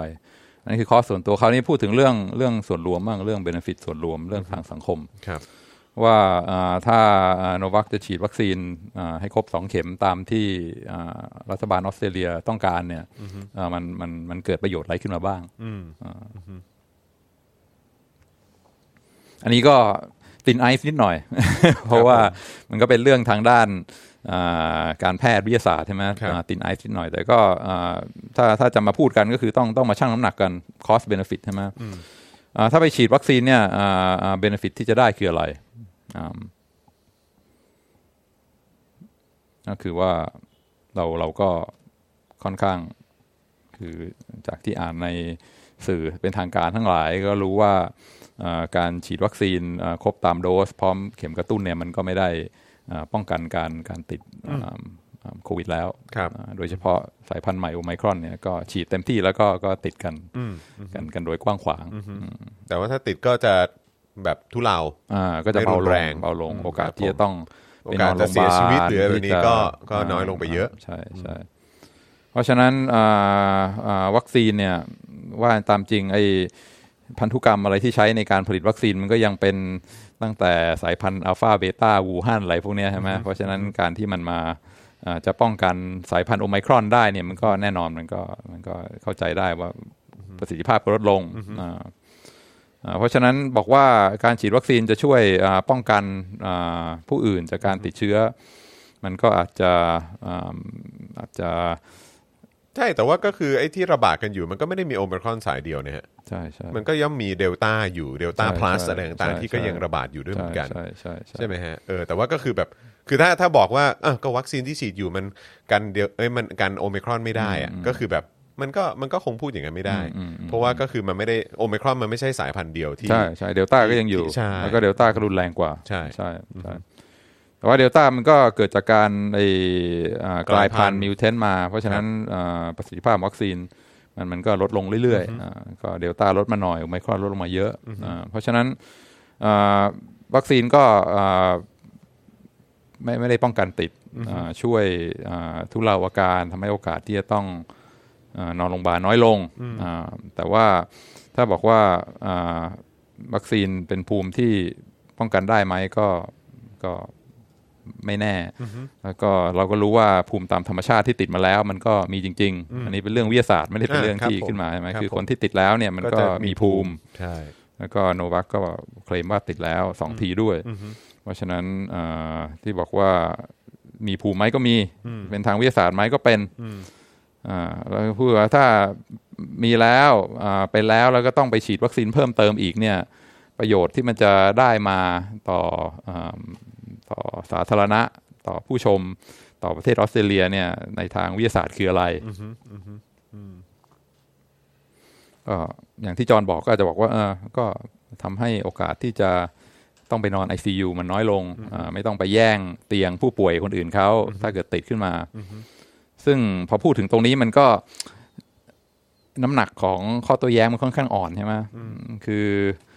อ่าหนึ่งอ่ามีภูมิเคยติดมาแล้ว แล้วก็หายแล้วสองครั้ง เพราะฉะนั้นภูมิในร่างกายก็มีสองไอ้สำหรับกลุ่มประชากรอย่างโยโควิชเนี่ยอ่าอายุน้อย สุขภาพแข็งแรง ฟิตเนสสูง เพราะฉะนั้นโดยวิทยาศาสตร์จริง ๆ แล้วเนี่ยโอกาสที่คนพวกนี้ติดแล้วจะมีอาการหนัก แล้วต้องไปแย่งเตียงผู้ป่วยคนอื่นเนี่ยมันมันน้อยนิดเดียวมากอ่าเพราะว่าหนึ่งแข็งแรงอายุน้อยสองเคยติดมาแล้วสองครั้ง เพราะฉะนั้นที่จะบอกว่าประโยชน์ของคุณก็คือป้องกันไม่ให้คุณต้องไปนอนห้อง ICU เนี่ยมันก็ค่อนข้างที่จะแบบว่าน้ำหนักมันน้อยใช่ไหมอืมแล้วพอบอกว่าเอ่อประโยชน์คือป้องกันผู้ชมอะไรเงี้ยน้ำหนักก็น้อยเหมือน กัน เพราะว่าคนฉีดวัคซีนมาแล้ว มันก็ยังสามารถติดเราก็เห็นกันมากมายใช่ไหมฉีดครบเข็มกระตุ้นก็ยังติดได้อ่าแต่อาการมันก็เบาบาง แล้วก็เห็นอ่าผู้เชี่ยวชาญออกมาพูดกันมากมาย ว่าเฮ้ยสุดท้ายมันก็ติดกันทุกคนแหละ เพราะฉะนั้นอ่าอ่าไม่ต้องกลัวมันก็มันก็ติดอยู่แล้วเอ่อฉีดวัคซีนก็ไม่ได้ช่วยให้คุณไม่ติดถึงจะฉีดครบไงก็ติดอยู่แล้ว เพราะฉะนั้นไอ้ประโยชน์ที่บอกว่าเป็นแล้วมีภูมิแล้ว แล้วก็อายุน้อยร่างกายแข็งแรงแล้วต้องฉีดวัคซีนเพิ่มเติมขึ้นไปอีกเนี่ย บางทีไอ้เบนฟิตทางด้านวิทยาศาสตร์พูดกันจริง ๆ ที่มันจะได้จากการฉีดอีกสองเข็มเนี่ยเบนฟิตพูดจริง ๆ มันอาจจะแบบว่า น้อยมากอ่ามันหาประโยชน์มา คือถ้าจะช่างใช่ไหมอ่าว่ากันตามวิทยาศาสตร์คอสสำหรับนักกีฬาระดับอีลีท ที่อาจจะจากการเป็นมือหนึ่งอยู่ๆอ่าอ่าสมรรถภาพลดลงมานิดเดียวเนี่ยมันก็ก็ก็จบเลยคาเรียอันนั้นอะชัดเจนแต่ว่าเบนฟิตที่ได้จากการไปฉีดเพิ่มอีกสองอีกสองโดสเนี่ยมันมันอาจจะแบบว่าถ้าพูดกันตามหลักวิทยาศาสตร์เนี่ยมันค่อนข้างค่อนข้างน้อยมาก อันนี้คือตามตามความเข้าใจที่ที่อ่านมาจากสื่อที่ไม่ไม่ไม่ใช่แบบว่า controversial นะคือสื่อกระแสหลักอ่าที่พูดถึงเรื่องวัคซีนกันอย่างตรงไปตรงมาบิลเกตก็บอกแล้วว่าวัคซีนก็คงไม่ได้ช่วยป้องกันการติดเท่าไหร่มันก็ยังติดอยู่ดีอ่าเพราะฉะนั้นเวลาชั่งน้ำหนักดูกันตามเหตุผลแล้วเนี่ย มันก็บอกว่า เออคอสสำหรับคนคนนี้เนี่ยก็ค่อนข้างสูงความเสี่ยงมีมากเบนฟิตต่อตัวเองนี่แทบจะไม่มี เบนฟิตต่อสังคมคนรอบข้างผู้ชมก็ เอ่อคือ แต่ว่าแต่ว่ามันจะเป็นเรื่องของมาตรฐานหรือเปล่าครับที่เพราะว่าสิ่งที่ที่ฟังจากอาจารย์วินัยเมื่อสักครู่นี้มันเหมือนเป็นเป็นในเป็นในประเด็นของเป็นในประเด็นของโนวัคโยโควิชคือแบบว่าเป็นนักกีฬาที่แบบว่าฟิตร่างกายแข็งแรงมาก แล้วก็ติดมาแล้วถึง 2 ครั้งนะเออแล้วก็แบบโอ้ยโอกาสที่จะไปนอน ICU อะยากอะไรต่าง ๆ เหล่านี้ ซึ่งก็ฟังดูก็อ๋ออ๋อโอเคก็เข้าใจแต่คืออันนั้นก็คือในในในในด้าน คืออันนั้นเป็นปัจเจกไง คือเป็นปัจเจกอะก็คือว่าเออโอเค คุณอาจจะมีเหตุผลเยอะแยะมากมายว่าเออแบบโอกาสที่คุณจะเข้าโรงพยาบาลมันก็น้อยอะไรต่าง ๆ เหล่านี้ก็คือแบบ ซึ่งก็คือถ้าเกิดว่าในสังคมใด ๆ ก็ตามเนี่ย คือแบบว่า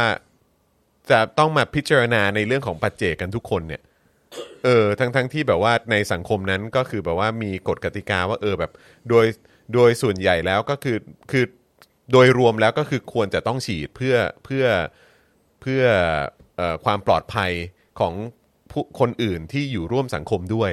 อะไรแบบเนี้ยคือคือมันมันแบบนั้นมันมันมีความ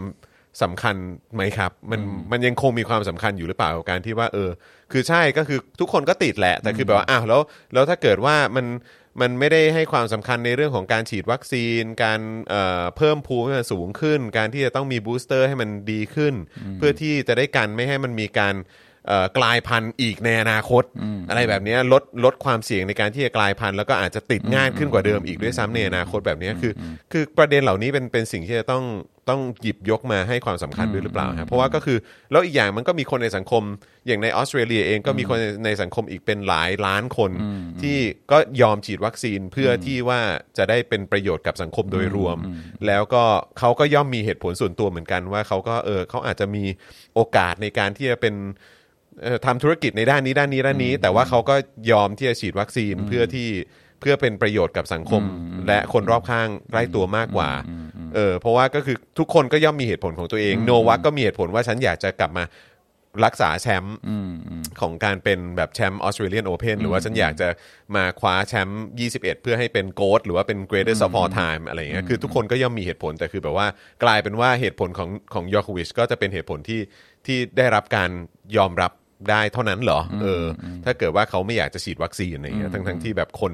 อีกหลายล้านคนในออสเตรเลียเขาก็เขาก็ฉีดอย่างเต็มใจเพื่อที่จะหนึ่งก็เพื่อ ก็เพราะความเข้าใจว่าเออการฉีดวัคซีนมันก็จะมีภูมิสูงขึ้น แล้วก็อีกอย่างเนี่ยก็คือเป็นความรับผิดชอบต่อสังคมโดยรวมอะไรแบบเนี้ยเออก็เลยแบบแค่สิ่งสิ่งเหล่านี้มันจะต้องถูกหยิบยกมาให้ความสำคัญหรือว่าอยู่อยู่ในเหตุผลของการตัดสินใจของรัฐเอ่อออสเตรเลียด้วยหรือเปล่าฮะ ดีมากดีมากอ่าอ่ามีมีหลายประเด็นที่อยากจะที่อยากจะอ่าอ่าตอบจอนที่จอนเรสขึ้นมา ครับครับ อ่าอันแรกคือว่าอ่าอันแรกคือว่าอ่าคนอื่นเขาเสียสละแล้วก็ฉีดกันฉีดกันอย่างกว้างขวาง อันนี้ก็ถูกต้องและเป็นเรื่องที่ดี ครับ เพราะว่าวัคซีนช่วยเซฟไลฟ์หรือเปล่าแน่นอนเซฟมากมาย อาจจะเป็นล้านชีวิตที่ได้รับการเซฟจาก ครับ จากการฉีดวัคซีน ครับ อ่าเพราะว่าอืมอ่าฉีดแล้วก็หนึ่งก็คืออาการก็อาจจะเบาลง อืมครับ แล้วก็อย่างที่เราเคยพูดกันเรื่องระบบสาธารณสุขใช่ไหมมันไม่พร้อมที่จะรับคนที่คือกันเข้ามานอน ใช่ ไอซียู ใช่ ต้องใช้เครื่องช่วยหายใจ เพราะฉะนั้นวัคซีนมันเป็นอะไรที่มีลักษณะค่อนข้างพิเศษ อืม คือมันไม่ไม่ได้ผลร้อยเปอร์เซ็นต์หรอก แต่ว่าเอ่อถ้าฉีดแล้วก็คือทุกคนต้องฉีดหมด ครับ เพราะว่าเอ่อถ้าถ้าคนไม่ยอมฉีดสักยี่สิบสามสิบเปอร์เซ็นต์อะไรเงี้ยไอคนไอ ไอ้แค่คน 20-30%ถ้าโอกาสที่ต้องไปนอน ICU มันแค่ 1 หรือครึ่งเปอร์เซ็นต์อะไรเงี้ยประชากรจำนวนเป็นล้านล้านสิบล้านคนครึ่งหรือ 1%ของคนจำนวนนั้นเนี่ยมันก็สามารถที่จะ overwhelm ระบบสาธารณสุขได้ ครับ เพราะฉะนั้นก็วัคซีนช่วยชีวิตไหมช่วยแน่นอน แล้วก็เอ่อหลายล้านชีวิตด้วยทั่วโลก แล้วก็เป็นสิ่งที่เอ่อเราโชคดีมากที่มีมีโอกาสได้เข้าถึงเอ่อดีมากแน่นอน แต่มันก็ค่อนข้างเป็นอะไรที่พิเศษนิดนึงว่าเอ่อคือมันต้องฉีดทุกคน อ่าคือต้องยอมรับทุกคน ถ้าเอาให้โดยความสมัครใจเนี่ย บางทีมันก็มันก็ไม่พออเพราะว่าถ้ามีกลุ่มก้อนที่เรียกว่าปฏิเสธไม่ยอมฉีดเนี่ย ที่ใหญ่พอสมควรเนี่ยแค่ครึ่งหรือหนึ่งเปอร์เซ็นของกลุ่มก้อนนั้นเนี่ยก็สามารถที่จะโอเวอร์เวลระบบสาธารณสุขได้ เพราะฉะนั้นจริงมีพอยการรณรงค์ให้ฉีดกันอย่างกว้างขวางนี่เป็นเรื่องที่สำคัญและและแล้วก็ช่วยชีวิตคนมากมายแน่นอนถูกต้องอืมโอเคอ่ะอีกประเด็นคือว่าอืมแล้ว exemption มีหรือเปล่า อืม ก็มี อืม ใช่ไหมก็มีคนที่เอ่อทางการแพทย์ทางวิทยาศาสตร์บอกว่า โอเค you are exempted อืม ก็เอ่ออย่างที่โนวัคขอ exemption ก็คือก็ทำตามกระบวนการเหมือนคนปกติทั่วไป จะเป็นนักกีฬาหรือเป็นคนธรรมดา ก็ก็ก็มี exemption ต่างๆ แล้วก็เขาก็ทำ paperwork ถูกต้องตามขั้นตอนทุกอย่าง แล้วก็ได้รับ exemption อ่าทางแพทย์ทางนักวิทยาศาสตร์ ตามกฎที่อันนี้คือที่จอห์นบอกว่าทุกประเทศก็มีกฎใช่ไหมอันนี้ก็คือก็คือทำตามกฎ ครับครับ แล้วก็ตกกฎมันก็อิงอยู่กับวิทยาศาสตร์ที่เรารู้อยู่ในขณะนี้ก็ไม่ได้รู้ทุกอย่าง แต่เท่าที่รู้ก็คือว่าภูมิคุ้มกันธรรมชาติมีไหมมี มีประสิทธิภาพไหมมีภูมิคุ้มกันธรรมชาติกับวัคซีนไหนดีกว่า ไม่แน่ใจใช่ไหมไม่รู้เหมือนกันอ่าเวลาไปตรวจเลือดดูภูมิอะไรทั้งหลายเนี่ยฉีดไฟเซอร์โมเดอร์นาบางทีมันก็สูงใช่ไหมแต่ว่าไอ้ภูมิคุ้มกันมันก็ลดค่อนข้างเร็วอ่าภูมิคุ้มกันธรรมชาติเนี่ยบางทีมันอาจจะน้อยกว่า แต่มันอยู่นานกว่า เพราะฉะนั้นไหนดีกว่าไหนมีประสิทธิภาพมากกว่าไม่รู้ อืม แต่ว่าภูมิคุ้มกันธรรมชาติมีประโยชน์ไหมมีช่วยได้ไหมได้อ่าทางการแพทย์ก็ทางวิทยาศาสตร์คือมันยังฟันธงไม่ได้ มีหลักฐานว่าเคยติดแล้ว มีภูมิไหมมีก็คนปกติทั่วไปก็คือ ก็โอเคเอ็กเซมได้ไม่ได้เป็นประโยชน์ ไม่ได้เป็นความเสี่ยงต่อตัวเอง แล้วก็คนรอบข้างมากไปกว่าคนที่ฉีดแล้ว หรือมากกว่าหรือเปล่าก็ไม่สามารถพิสูจน์ได้ เพราะฉะนั้นก็ทำตามกระบวนการขั้นตอนทุกอย่างผ่านอืมแต่พอปุ้มหงายขึ้นมาอ้าวโนวัคโยโคปิชต้องโดน อืม คือระงับวีซ่าส่งกลับประเทศ แล้วส่งกลับประเทศเนี่ยคือดีพอร์ตนะดีพอร์ตนี่คือว่าห้ามกลับเข้าออสเตรเลียเป็นเวลา 3 ปี โอ้โหสามปีเลยเหรอฮะ เพราะฉะนั้นออสเตรเลียนโอเพนปีหน้าปีถัดไปแล้วก็ปีถัดไปเนี่ยตามหลักแล้วโนวัคเข้าแข่งไม่ได้ ซึ่งเป็นฮาร์ดคอร์ดที่เขาถนัดแล้วก็เอ่อเป็น ถ้าจะไปลุ้นก็คงต้องไปลุ้นแค่ อ่า US Open อ่าอ่าอ่าซึ่งพอเห็นอ่า หรือมันเป็นความเสี่ยงนะอาจารย์วินัย มันเป็นความเสี่ยงอยู่แล้วที่ถ้าเกิดว่าคุณจะใช้ใช้วิธีการแบบ medical อะไรนะฮะแบบเออ exempt ใช่ไหมฮะ exemption อ่า เออ exemption เนี่ยก็คือแค่แค่แค่รู้สึกว่าเออแบบ อันนี้มันก็เป็นความเสี่ยงอยู่แล้วหรือเปล่าเพราะเพราะแบบโดยปกติโดยรวมแล้วก็คือเขาก็เขาก็จะให้ให้ความสำคัญหรือว่าเอออาจจะให้สิทธิ์ในในพาร์ทของคนที่ฉีดวัคซีน มันมันมากกว่าปะไม่รู้คือแบบด้วยด้วยความที่ข้อมูลต่างๆ ตอนนี้มันก็คือมันก็จะต้องเทไปทางของการฉีดวัคซีนซะมากกว่าแล้ว แล้วโอกาสที่คุณจะใช้เรื่องของ medical exemption อะไรต่างๆ เหล่านี้เนี่ย มันก็เป็นกรณีพิเศษที่จะต้องถูกพิจารณา แม้ว่าจะมีตามขั้นตามตอนอะไรก็ตาม แต่คือแบบว่าคุณคุณไม่ใช่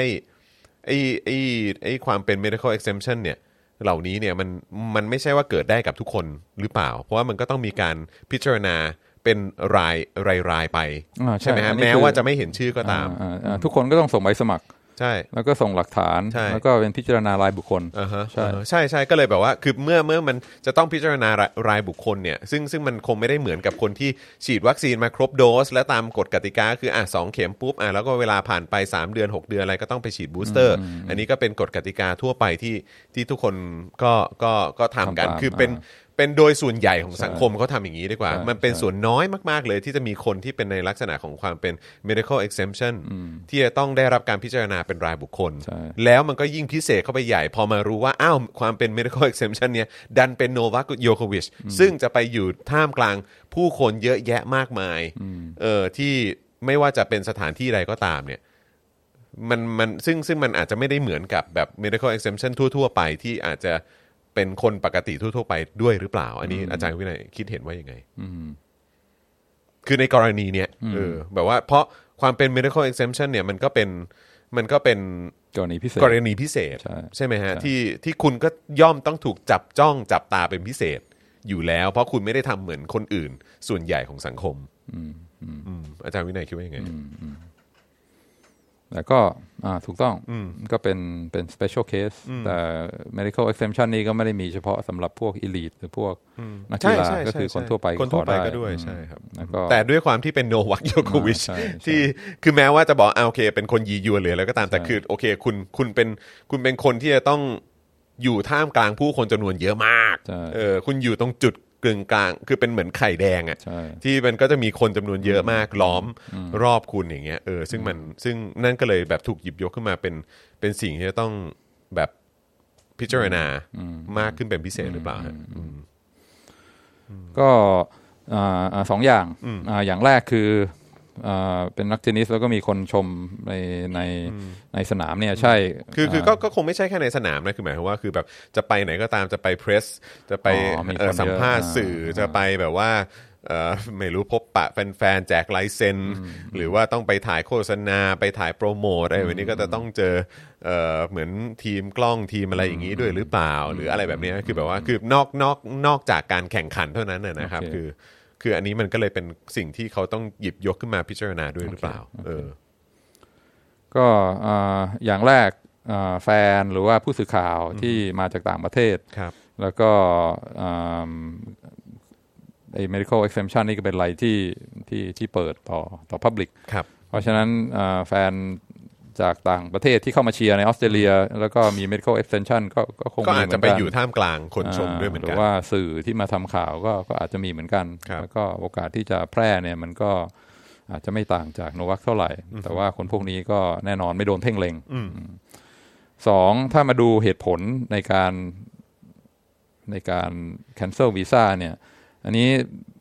คือเขา cancel ไม่ได้ด้วยเหตุผลที่ว่าจะมาแย้งว่าเป็นความเสี่ยง ครับ ที่โนวัคจะมาแพร่เชื้ออะไรเนี่ย คื ค อ รับ คือไม่ได้กรณีนั้นไม่ได้เถียง อืมครับผม ไม่ได้เถียงในแง่วิทยาศาสตร์ ครับครับ แต่ที่รัฐมนตรีเขาเรียกอิมิเกรชัน ตัวเอ่อ เป็นรัฐมนตรี ตมตม อ่ารัฐมนตรีที่ดูเรื่องคนเข้าออกนะเขามีกระทรวงอันนี้ โอ้ โด มี ยเฉ กระทรว พาะ ง อ่า เออครับผมแต่ก็นะเขาเป็นทวีปอะนะ อ่า เขาก็เหมือนทวีปอะนะเออก็คงต้องมีมีมีรัฐมนตรีแยกเฉพาะมาให้ ซึ่งคนนั้นน่ะเป็นคนที่บอกใช้อำนาจ Executive ของตัวเองในการ cancel ไม่ได้ cancel ด้วยเหตุผลทางด้านสาธารณสุขหรือวิทยาศาสตร์อะไรแล้วเขาบอกว่าอ่าอันนี้ทำไปเพราะว่าเดี๋ยวจะอ่าในประเทศออสเตรเลียก็มีกลุ่ม anti vax เหมือนกัน ครับครับ เพราะฉะนั้นถ้าเห็นโนบัคเข้ามาได้ โดยไม่ต้องฉีดวัคซีนเนี่ยก็อาจจะเป็นการกระตุ้นให้พวกเนี้ยได้ใจ ดูสิ อะไรอย่าง อ่า เงี้ยเออ ก็เลยทำให้อ่าอ่าเกิดความรู้สึกที่ว่าอ่าทำทำให้เกิดกระแสในการไม่ฉีดวัคซีน ซึ่งเราอ่าไม่ต้องการให้เกิดขึ้นในประเทศของเรา เพราะฉะนั้นก็นี่คือ grounds ในการ cancel แล้วก็เป็นอำนาจแบบ executive นะ คือไม่ได้เป็นการเอ่อขึ้นศาลแล้วก็เอาหลักฐานมาวางกัน แล้วก็ดูว่าเอ่อภายใต้กฎหมายอันนี้ว่ายังไง ไม่ อันนี้ใช้ executive เอ่อ authority แล้วก็สั่ง cancel ด้วยเหตุผลที่ว่าไม่ต้องการให้เอ่อ anti vax กลุ่ม anti vax ในประเทศเนี่ยได้ใจ ซึ่งถ้าเป็น medical exemption รายอื่นๆเนี่ย ไม่มีใครไม่มีใคร เข้าใจเข้าใจแต่คือแบบว่า medical exemption รายอื่นๆก็คงก็คงคือก็ไม่รู้นะฮะ คือแบบว่า คือเขาเขาเขาก็คงไม่ได้บอกว่าเขาเป็น anti vax ใช่ไหมเพราะว่าคือมันคือผมไม่รู้ว่ามันมันมีกรณีอื่นด้วยหรือเปล่านะ ที่บอกว่าเออก็ฉันเป็น anti vax แล้วฉันจะไม่ฉีดวัคซีนอะไรอย่างเงี้ยแต่ฉันแต่ฉันต้องการเอ่อ medical exemption เออแต่คือโนวัคนี่ค่อนข้างชัดเจนตั้งแต่ต้นว่าก็คือฉันจะไม่ฉีดวัคซีน อ่า ฉันเป็น ใช่ anti vax อะ ใช่ใช่ ฉันเป็น anti vax อะ ใช่ แต่ก็ไม่ได้ออกมาแบบกระตุ้นชี้อ่าชักชวนให้คนอื่นไม่ฉีดนะ แต่ก็ยอมรับมาตั้งแต่ต้นว่า เป็น anti vax อ่า anti ไม่ฉีด อ่าใช่ เออ แล้วเหตุผลของตัวรัฐมนตรีคนนั้นมันมันมันดูมีเหตุผลพอไหมฮะ จากมุมมองของอาจารย์วินัย ก็เข้าใจ บรกับการที่แบบว่าเออแบบในประเทศก็มีกลุ่มแอนตี้แว็กซ์แล้วก็มีความกังวล เข้าใจ ว่ากลุ่มเหล่านี้เนี่ยจะก่อให้เกิดเอ่อการทำให้ระบบสาธารณสุขของออสเตรเลียมีปัญหา เข้าใจ เออแล้วมันก็จะไปกระทบกับโรคอื่น ใช่ ๆ หรือว่าคน ใช่ ที่ที่มีความต้องการทางการแพทย์ด้านอื่น ๆ ด้วยเหมือนกัน ใช่ แล้ว ใช่ กลายเป็นว่าเหมือนแบบเออโนวัคเอ่อโยโควิชเนี่ยก็คือเป็นหนึ่งในกลุ่มแอนตี้แว็กซ์ ใช่ ที่ไม่สนับสนุนการฉีด ใช่ วัคซีน ใช่ แล้วก็เลยเออแม้ว่าแม้ว่าจะอะไรก็ตามก็ใช้อำนาจ Executive ของตัวเองในการตัดสินใจ ใช่ ตรงจุดนี้ ใช่ คือ ใช่ คิดว่ามันมันอยู่บนพื้นฐานที่เหตุผลที่รับฟังได้ไหมฮะ เข้าใจเข้าใจ แต่ว่าพอยที่อยากจะ make ที่บิวมาทั้งหมดในวันนี้เนี่ย ครับผม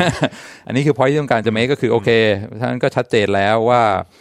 นโยบายต่างๆ เกี่ยวกับโควิด ซึ่งอ่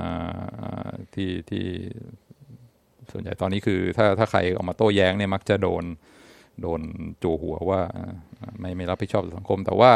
ถ้าดูพิจารณามาตั้งแต่เหตุผลตั้งแต่ต้นจนจบ แล้วก็อ่าการการทรีตโนบักในในกรณีนี้เนี่ยค่อนข้างจะชัดเจนว่านโยบายโควิดเนี่ย ครับ ไม่ได้ คืออันนี้เป็นตัวอย่างเป็นกรณีศึกษาที่ทำให้เห็นได้ว่าการตัดสินใจนโยบายเกี่ยวกับโควิด เนี่ยไม่ได้ขึ้นอยู่กับวิทยาศาสตร์ อืม แต่ว่าเหตุผลที่ให้ในการอ่าในการออกนโยบาย cancel visa นี้เนี่ยเป็นเหตุผลในเรื่องการหลักๆ ก็คือการควบคุมฝูงชน ไม่ใช่วิทยาศาสตร์ ไม่ใช่เพื่อความป้องกันอ่าการแพร่ของโรคแต่เป็นเรื่องเหตุผลในการ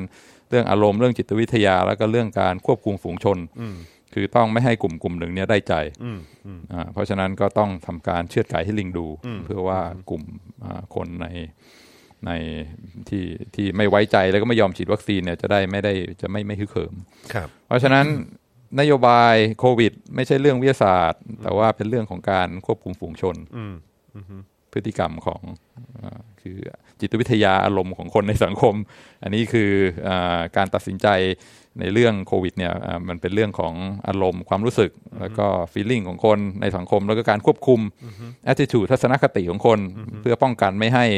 ความคิดแบบหนึ่งเนี่ยมันเอ่อมันมันได้รับความนิยมมากขึ้น ไม่ให้กลุ่มหนึ่งได้ใจอืมก็คือ อันนั้นคือนโยบายโควิด based on การควบคุมฝูงชน อืม แล้วก็อีกอย่างหนึ่งซึ่งไม่ได้ออกมาพูดตรงๆ แต่ก็ค่อนข้างอ่าไม่มีไม่มีใครเถียง ก็คือเหตุผลสำคัญอันหนึ่งที่ต้อง cancel อ่าวีซ่าของโนวัคก็คือเพราะว่ารัฐบาลออสเตรเลียนี่ออกตัวแรงมาก แล้วก็ล็อกดาวน์หนักมาก แล้วก็ปิด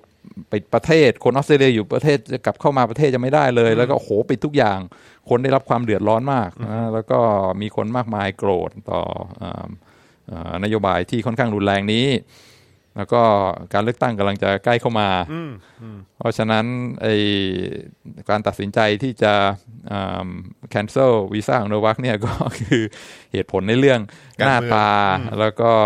ภาพลักษณ์ของรัฐบาลก็ก็เป็นปัจจัยหลักด้วย ว่าต้องการจะรักษาภาพลักษณ์ว่าเออเราทัฟนะ แล้วก็เอ่อเราควบคุมบอร์เดอร์ของเราอย่างเข้มแข็ง แล้วก็แม้ว่าจะเป็นนักเทนนิสมือหนึ่งของโลกเราก็จะทุบไม่ให้เข้ามาในประเทศเราได้ เพื่อทำให้รัฐบาลดูเข้มแข็งเอ่อเพราะฉะนั้นสรุปแล้วอ่าผลที่ออกมาต่อเรื่องโนวัคยอโควิชเนี่ยอ่าเหตุผลพื้นฐานก็คือหนึ่งเป็นเรื่องการควบคุมฝูงชน อืม แล้วก็สองเป็นเรื่องทางการเมือง อืมอืมฮึในมุมมองของอาจารย์วินัยคิดว่ามัน มันมันมันแฟร์ไหมฮะคือแบบว่าคือไม่ว่าจะเป็นเรื่องของการโอเค คือผมเข้าใจว่าหลายคนก็จะมองว่าในเอ่อเป็นผลทางการเมืองหรืออะไรก็ตามหลาย ๆ คนก็จะมองว่าเอ้ยแบบนี้มันไม่แฟร์นี่หว่าก็มันเป็นเรื่องของการเมือง มันเป็นเรื่องของแบบเออเดี๋ยวคุณจะเลือกตั้งแล้วหรืออะไรก็ตาม แต่แต่แม็กแต่เอาเอาแค่เหตุผลอันแรกในเรื่องของการควบคุมฝูงชน หรือว่าการที่การที่เพื่อเพื่อเพื่อ ประโยชน์ ความ ทางการเมือง เพื่อประ ประโยชน์เออเพื่อเอาคือคือประโยชน์ทางการเมืองอ่ะแน่นอนคือเราย่อมมองกันว่าโอ้โหมันแบบโอ้โหมึงกะแบบจะให้แบบกลัวแพ้เลือกตั้งหรืออะไรหรือเปล่าอ่ะอันนั้นอันนั้นก็ว่ากันแต่ว่าไอ้ไอ้อันแรกที่เกี่ยวกับเรื่องของการแบบควบคุมฝูงชนหรืออะไรก็ตามเนี่ยเออซึ่งซึ่งมันก็จะส่งผลไปในเรื่องของระบบสาธารณสุขหรืออะไรต่าง ๆ เหล่านี้ด้วยเนี่ย คือคิดว่ามันมันมันมันฟังขึ้นไหมฮะ ฟังขึ้นฟังขึ้นเข้าใจว่าอยู่เป็นสังคมก็ต้องมีการมีการควบคุมอ่า public อ่า opinion แล้วก็อ่าก็ก็เข้าใจแล้วก็ เอ่อก็วัคซีนก็มีลักษณะจำเพาะ คือต้องต้องฉีดโดยกว้างขวางอ่าถ้ามีกลุ่มหนึ่งที่ไม่ยอมฉีดเนี่ยมันก็เป็นเป็นอันตรายต่อระบบสาธารณสุขแน่นอนอ่าแต่ แต่พอเป็นเรื่องของทางด้านการเมืองเนี่ย อ่ มันก็ย่อมแบบว่าไปทำให้เรามีความรู้สึกว่าโอ้โหไอ้นี่ก็เป็นแบบเหมือนเขาเรียกว่าอะไรอะอย่างอย่างที่อาจารย์วินัยบอกแหละเออเชือดเชือดไก่ให้ลิงดูอ่ะ อืม เออมันก็แบบว่าเออเราก็เป็นแบบเป็นถูกหยิบมาเป็นอาจจะเป็นเหยื่อก็ได้อะเออว่าอ้าวคนอื่นไม่โดนแต่โนวาก็โดน เออ ก็เลยแบบประเด็นนี้ก็เลยก็เลยยิ่งยิ่งทำให้มีความรู้สึกว่าเออมันไม่แฟร์กับโนวัคหรือเปล่า อ่าแล้วที่ที่อยากจะชี้เห็นรู้สึกมันมีความไอรอนิกอยู่ในในตัวเองไอรอ ครั นิ บ กนี่คื ค อ รับ ว่าเพี้ยนพิสดาร เออ เพราะว่าถ้าไปดูกลุ่มแอนตี้แว็กที่เขาเหตุผลอะไรที่เขาไม่ยอมฉีดวัคซีน ครับ อ่าที่ออกมาพูดกันโดยกว้างขวางคนที่ไม่ฉีดวัคซีนเนี่ยแม้ถึงจะเป็น conspiracy theory อะไรก็ตาม ครับ แต่เหตุผลที่ไม่ฉีดเนี่ยเพราะว่าเขาเคลมว่าการฉีดวัคซีนเนี่ยเป็นเรื่องการควบคุมฝูงชนของรัฐบาล แล้วก็เป็นเรื่องการเมือง อ๋ อเออก็คือ ก็คือ คือมันก็ดันแบบ เอ้า ก็การฉีดวัคซีนก็เป็นการควบคุมฝูงชนซะงั้น เออ ก็คือทำอย่างนี้เพราะต้องการจะควบคุมฝูงชนบางบางทีมันก็เอ่อไอ้ทฤษฎีที่เราได้ยินค่อนข้างจะบ้าบอเลยใช่ไหมว่า ฉีดเข้าไปแล้วมันจะไปควบคุมสมอง ให้เชื่อฟังอะไรเงี้ย ครับผม แต่ว่า ครับ โดยพื้นฐานแล้วก็บอกว่าไอ้นโยบายวัคซีนทั้งหลายเนี่ยคือต้องการมาควบคุมฝูงชน บอกเฮ้ยมึงอย่าแตกแถวนะ อืม อ่า ก็คือ รั ทุกคนฐบาล ก็ บอก ต้อง ต้อง ยอม ทำนะนะอ่า เออ อันนี้คือการควบคุมฝูงชน เพื่อประโยชน์อะไรทางการเมือง เพื่อคนมีอำนาจเพื่อรัฐบาลเนี่ยจะมาอ่าเพื่อประโยชน์ของพวกเขา ซึ่งพอเอากรณีศึกษาโนวัคมากลางดูเนี่ยมันก็ใช่ มันไอรอนิกใช่ไหมคือที่เราออกมาสู้ออกมาอ่าอ่าบอกว่าต้องมีความรับผิดชอบต่อสังคมต้องเสียสละเป็นเรื่องของวิทยาศาสตร์ trust science แล้วก็อ่าอ่าอ่าต้องเชื่อในต้องเชื่อในอ่าวัคซีนต้องเชื่อในวิทยาศาสตร์การแพทย์ แต่พอจริง ๆ แล้วเนี่ยพอมีกรณีมาดูให้ดูแบบว่าชัดเจนตรงๆเนี่ยมันก็ค่อนข้างที่ชัดเจนว่าเอ่อสส่วนสำคัญในการตัดสินใจในเรื่องใหญ่ ๆ เนี่ยมันก็เป็นการควบคุมฝูงชน ซึ่งก็ยอมรับอย่างหน้าตาเฉย ในประกาศ แล้วก็เอ่อส่วนทำไปเพื่อประโยชน์ทางด้านการเมืองก็ไม่มีใครเถียงค่อนข้างชัดเจน แต่ก็น่าสนใจนะ เพราะคือถ้าเกิดเขาประกาศออกไปในแบบอยู่ในประกาศแบบชัดเจนว่าเออ นี่เป็นเหตุผลในการควบคุมฝูงชนอะไรแบบเนี้ย เออ ในการควบคุมความสงบอะไรอย่างเงี้ย เออ ให้เป็นไปตามความสงบของสังคม ความเรียบร้อยของสังคมอะไรแบบเนี้ย เออ แล้วก็ถ้าคนมองว่าเออ มันเป็นแบบ เฮ้ย แบบนี้มันเผด็จการนี่หว่าอะไรเงี้ย ก็คือเขาก็จะสูญเสียคะแนนนิยมไปด้วยหรือเปล่า อ๋อสูญเสีย คือมันออกทางไหนมันก็มันมันมันก็เสียอยู่แล้วป่ะเพราะว่าก็คือก็คือถ้าถ้าเกิดว่าไม่ให้เข้า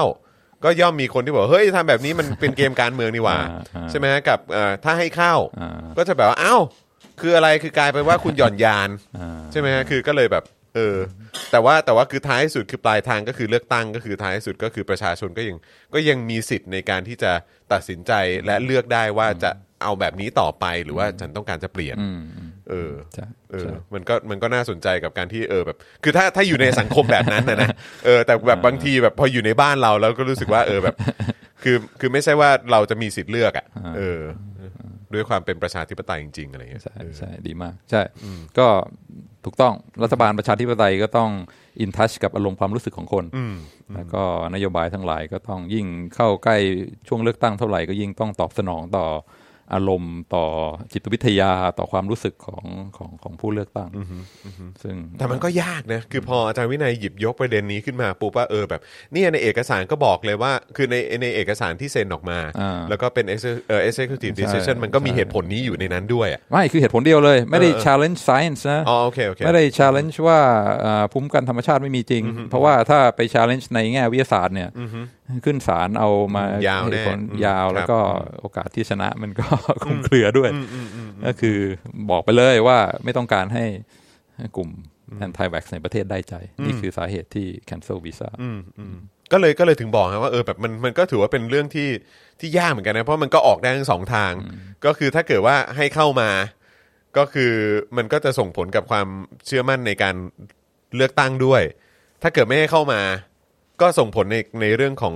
ความเชื่อมั่นในการเลือกตั้งด้วยเหมือนกันอะไรเงี้ยเออว่าแบบคุณจะเป็นแบบรัฐเผด็จการหรือเปล่า กับถ้าเกิดว่าเออแบบให้ปล่อยเข้ามา คุณนี่หย่อนยานทำให้แบบว่ามีความเสี่ยงอะไรแบบนี้เข้ามาหรือเปล่าอะไรเงี้ยเออท้ายสุดก็ไปตัดสินกันในคูหาเลือกตั้ง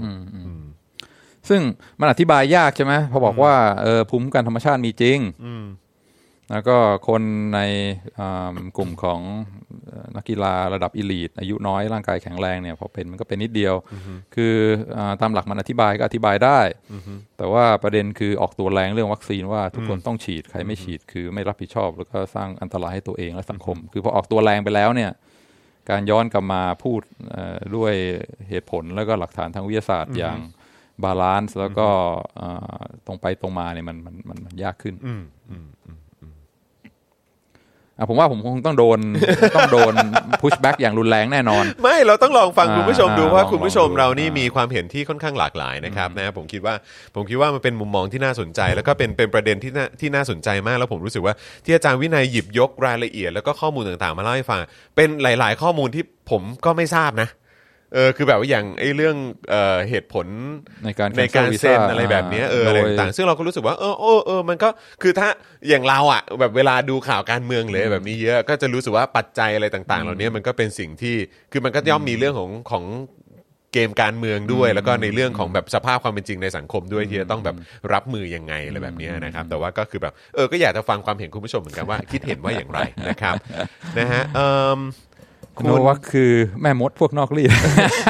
คุณวิทยาเลียบอกว่าแชทเดือดมากฮะตอนนี้โอ้โหนี่เดี๋ยวเดี๋ยวต้องย้อนดูเดือดเดือดมากเลยเหรออาจารย์แบงค์นี่เออคือนี่เราเราก็นั่งนั่งดูกันนะเอ้ยเราก็นั่งคุยกันโดยที่ยังไม่ได้หันไปดูคอมเมนต์นะฮะ ระหว่าง เอ ที่ระหว่างที่คุณสองคนคุยกันอยู่อะ อครับ คนดูเขาก็ไปมีอีกวงหนึ่ง ครับ ตั้งแต่เรื่องเรื่องเอ่อเรื่องเรื่องหมูและเรื่องกักตุนหมู อ่าอ่าอ่า ยังเมื่อนหมูยังไม่จบ อ๋ อ่ะ อโอเคเออฮะครับผม ครับผม เอ่อคุณแก้วบอกว่าไม่อะไรนะ ไม่ push back รู้สึกได้เห็นอีกมุมมองแฮะเออครับผม อ๋อ ใช่ ขอบคุณ เออผม ครับ ผมก็รู้สึกอย่างนั้นเหมือนกันเพราะว่าเพราะว่าตอนที่แรกผมยอมรับ ผมยอมรับว่าผมก็เป็นคนหนึ่งที่ที่มีความรู้สึกว่าอ้าวแล้วทำไมถึงไม่ยอมทำไมถึงไม่ยอมฉีดล่ะ ก็ฉีดๆไปสิอะไรอย่างเงี้ยเออหรือว่าแบบเออทำไมถึงต้อง คือเพราะว่าคือก็คุณก็จะเข้าไปในในสังคมเนี้ยซึ่งเขาก็บีบค่อนข้างชัดเจนว่าเออแบบทุกคนต้องฉีดทุกคนต้องฉีดแล้วคุณจะเข้าไปแข่งในพื้นที่สังคมนั้นน่ะ นึกว่าตัวเองพิเศษอะไรนักหนา ใช่ า ก็คือแบบว่ามันมันย่อมจะต้องมี backlash กลับมาอยู่แล้วอะไรแบบเนี้ยแต่ว่าพออาจารย์วินัยบอกว่า เฮ้ยจริง ๆ แล้วมันมี medical exemption ในหลากหลายเอ่อคนอื่นเยอะแยะมากมาย แล้วเขาก็เอาชื่อออกแบบโดยไม่ให้รู้แล้วก็พิจารณากันตามข้อมูลหลักฐานอะไรอย่างเงี้ยเราก็รู้สึกว่า เออว่ะแม่งก็แฟร์นะ เออแต่กรณีนี้ก็คือถึงบอกไปตอนต้นไงว่า ความยุติธรรมในโลกก็คือแบบว่า ก็คงอันนี้เป็นบทพิสูจน์อย่างหนึ่งว่าความยุติธรรมจริง ๆ แบบว่าตาช่างที่แม่งแบบว่าพอดีเป๊ะจริง ๆ มันอาจจะมันอาจจะไม่ได้มีอยู่จริง ๆ ก็ได้อะมันมันย่อมมีความว่าก็คุณเป็น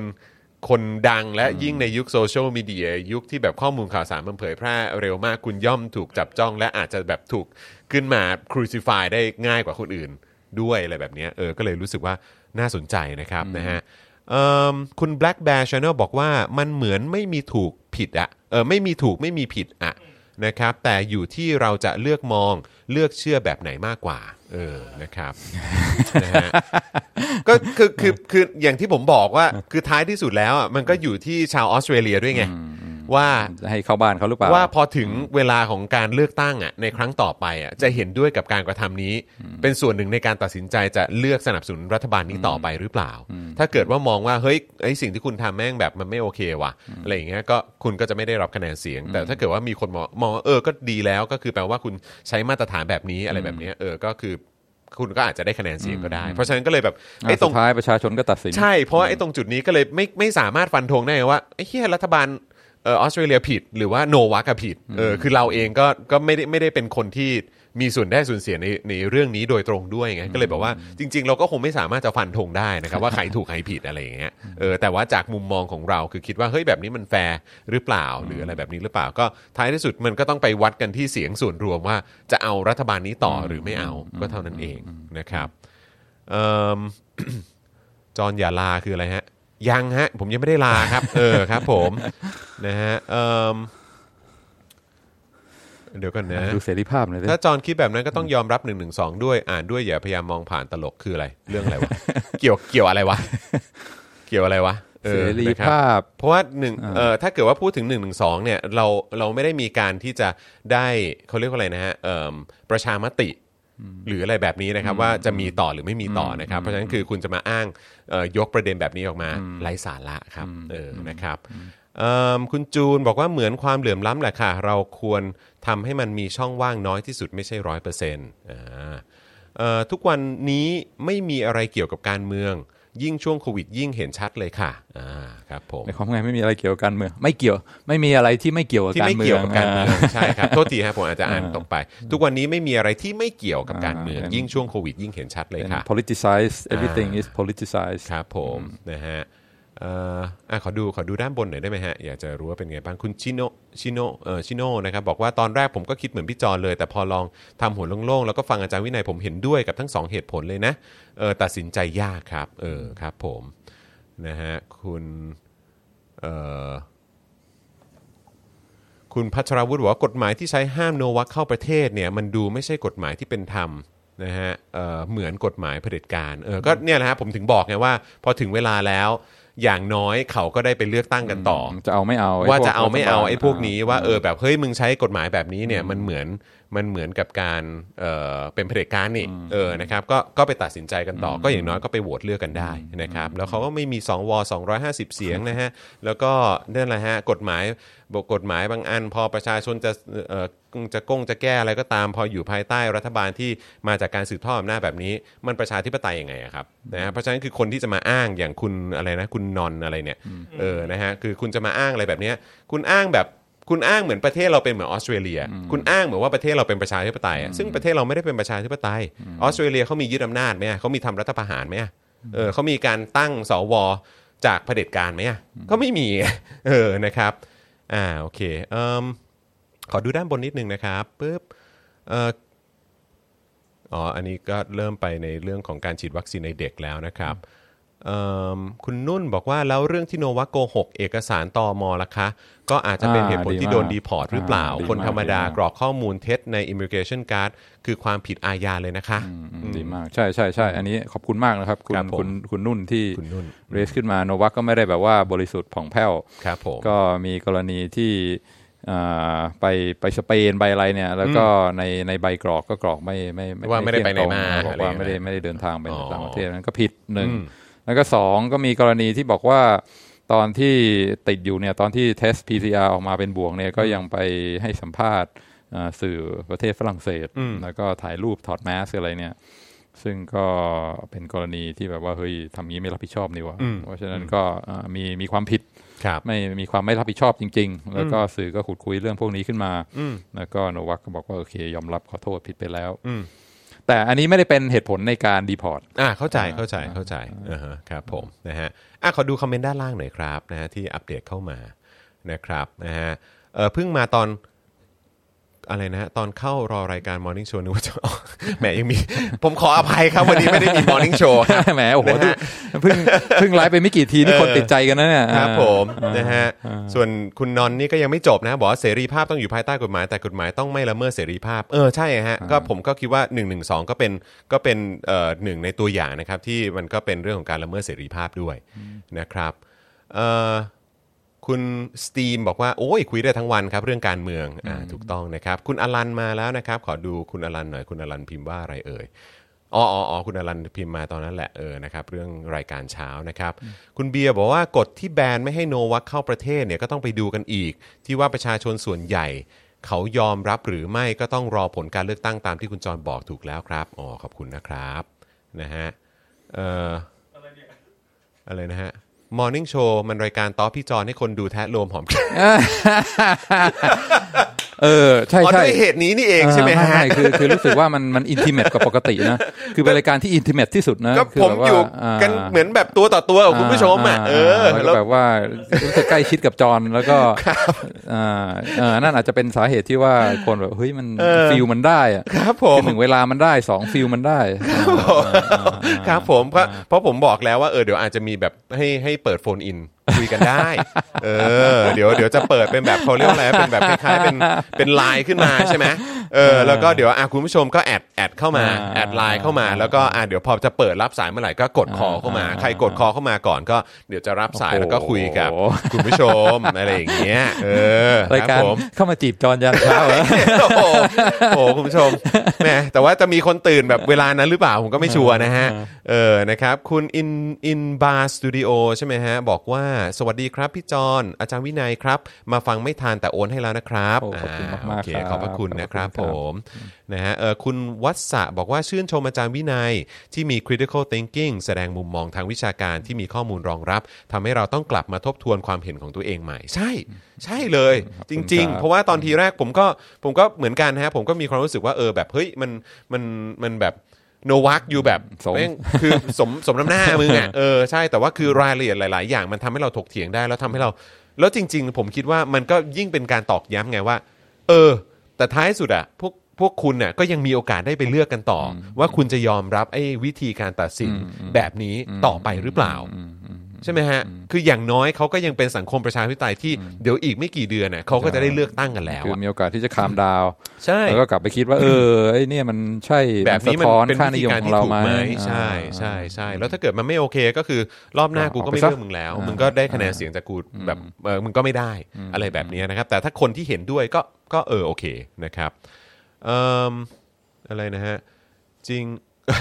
ครับผม คุณสารไทยบอกว่าแต่ผมไปฟังย้อนหลังแล้วท้ายๆไลฟ์เมื่อวานมีเรื่องหอมแก้มจริง ๆ ครับ เออนะฮะ รายการ เออ จอนี่ปังไว้แล้วนะ นะครับผมอ๋อโอเคครับ ได้ได้ฮะงั้นเดี๋ยวผมต้องกลับมาแล้วแหละเออไม่รู้แบบนี้ต้องจัดแบบเสาร์อาทิตย์ด้วยหรือเปล่าเนี่ยเออครับผมแต่กลัวคุณผู้ชมจะจะจะเอียนหน้าตาไปก่อนนะครับ เอ้ย นะฮะ สดชื่นยามเช้า คุณมูมูบอกว่ามันทำให้เราได้ตระหนักให้มาคิดอีกมุมหนึ่งอีกด้านด้วย เออนะครับนะฮะเอ่อคุณพัชรวุฒิบอกว่าแต่โนวักไม่มีสิทธิ์ไปเลือกตั้งที่ออสเตรเลียนะครับ ก็นั่นแหละครับ แต่โนวักก็เลือกตัดสินใจที่จะเดินทางเข้ามาในพื้นที่ที่เขามีการ ประเทศของเขาทัวร์นาเมนต์ของเขา ใช่ ถูกต้องนะครับนะฮะเพราะฉะนั้นก็ก็ก็โนวาก็ได้เลือกแล้วนะครับนะฮะแล้วก็แล้วก็ในรายละเอียดอย่างที่เมื่อสักครู่นี้พี่พี่วินัยบอกว่าเอ้ยที่คุณคุณนุ่นบอกใช่ไหมว่าเออมันก็มีรายละเอียดที่อาจจะหยิบยกขึ้นมาเป็นข้อโต้แย้งได้ว่ามีการการไม่ได้พูดความจริงเกี่ยวกับข้อมูลการเดินทางหรือข้อมูลการเจ็บป่วยอะไรแบบนี้ด้วยนะครับเอิ่ม มาเหอะคุยมันดิโอครับผมได้ครับเออคุณลิชคิงบอกว่าคือมันเป็นเพราะชื่อเขาหรือเปล่า โนวักเขาเลยทำตามชื่ อ เออตอนนี้ชื่อเล่นชื่อเล่นชื่อเล่นก็กลายเป็น Novax ไปแล้วแทนที่จะอ่าอ่า VAC กลายเป็น VAX Novax เอ่อ นะฮะ VAX Novax เออมันก็อาจจะกลายเป็น คือก็ไม่รู้ว่ามันจะกลายเป็นเรื่องเรื่องแซลไปอีกพักใหญ่หรือเปล่านะฮะ กับชื่อของเขากับความที่โนวัคซีนของเขานะครับ คุณสารไทยบอกว่าถ้าใช้กฎหมายแบบไทย ซึ่งอิงจากฝรั่งเศสโนวัคอาจจะอุทธรณ์คำสั่งทางบริหารไปยังศาลได้ครับ อุทธรณ์แล้วครับอุทธรณ์แล้ว เอออุทธรณ์ไป ก็บอ แล้ ก ว ว่า ใช่ ใช่อ่า immigration minister เนี่ยมีอำนาจที่ อ่า จะ ใช่ ทำได้ ใช่ เขาก็มีมีอำนาจที่สั่งได้ เพราะฉะนั้นศาลไม่ศาลไม่ขัด อืมอืม คือก็อุทธรณ์นะ ก็ ทีสุด ก็มันเป็น ท้ย ไปตามกฎหมาย อ่ อะ เป็นไปตามกฎห เอ มาย อ เป็นไปตามกฎหมายนะครับนะฮะ เอ่อ อะไรฮะ แถม แถมเขายอโควิชอีกนะครับ อ๋อ มันยอโควิดเองนะเนี่ย อ๋อเขาไปเยือนยอเหรอฮะเขาเยือนยอโควิดนะฮะ โอ้โหทำไมท่านผู้ชมของเรานี่วิตตี้มากนะ โนวัคโนวัคซีแล้วยังไปเยือนยอโควิด อีก โคตรวิตตี้เลย อื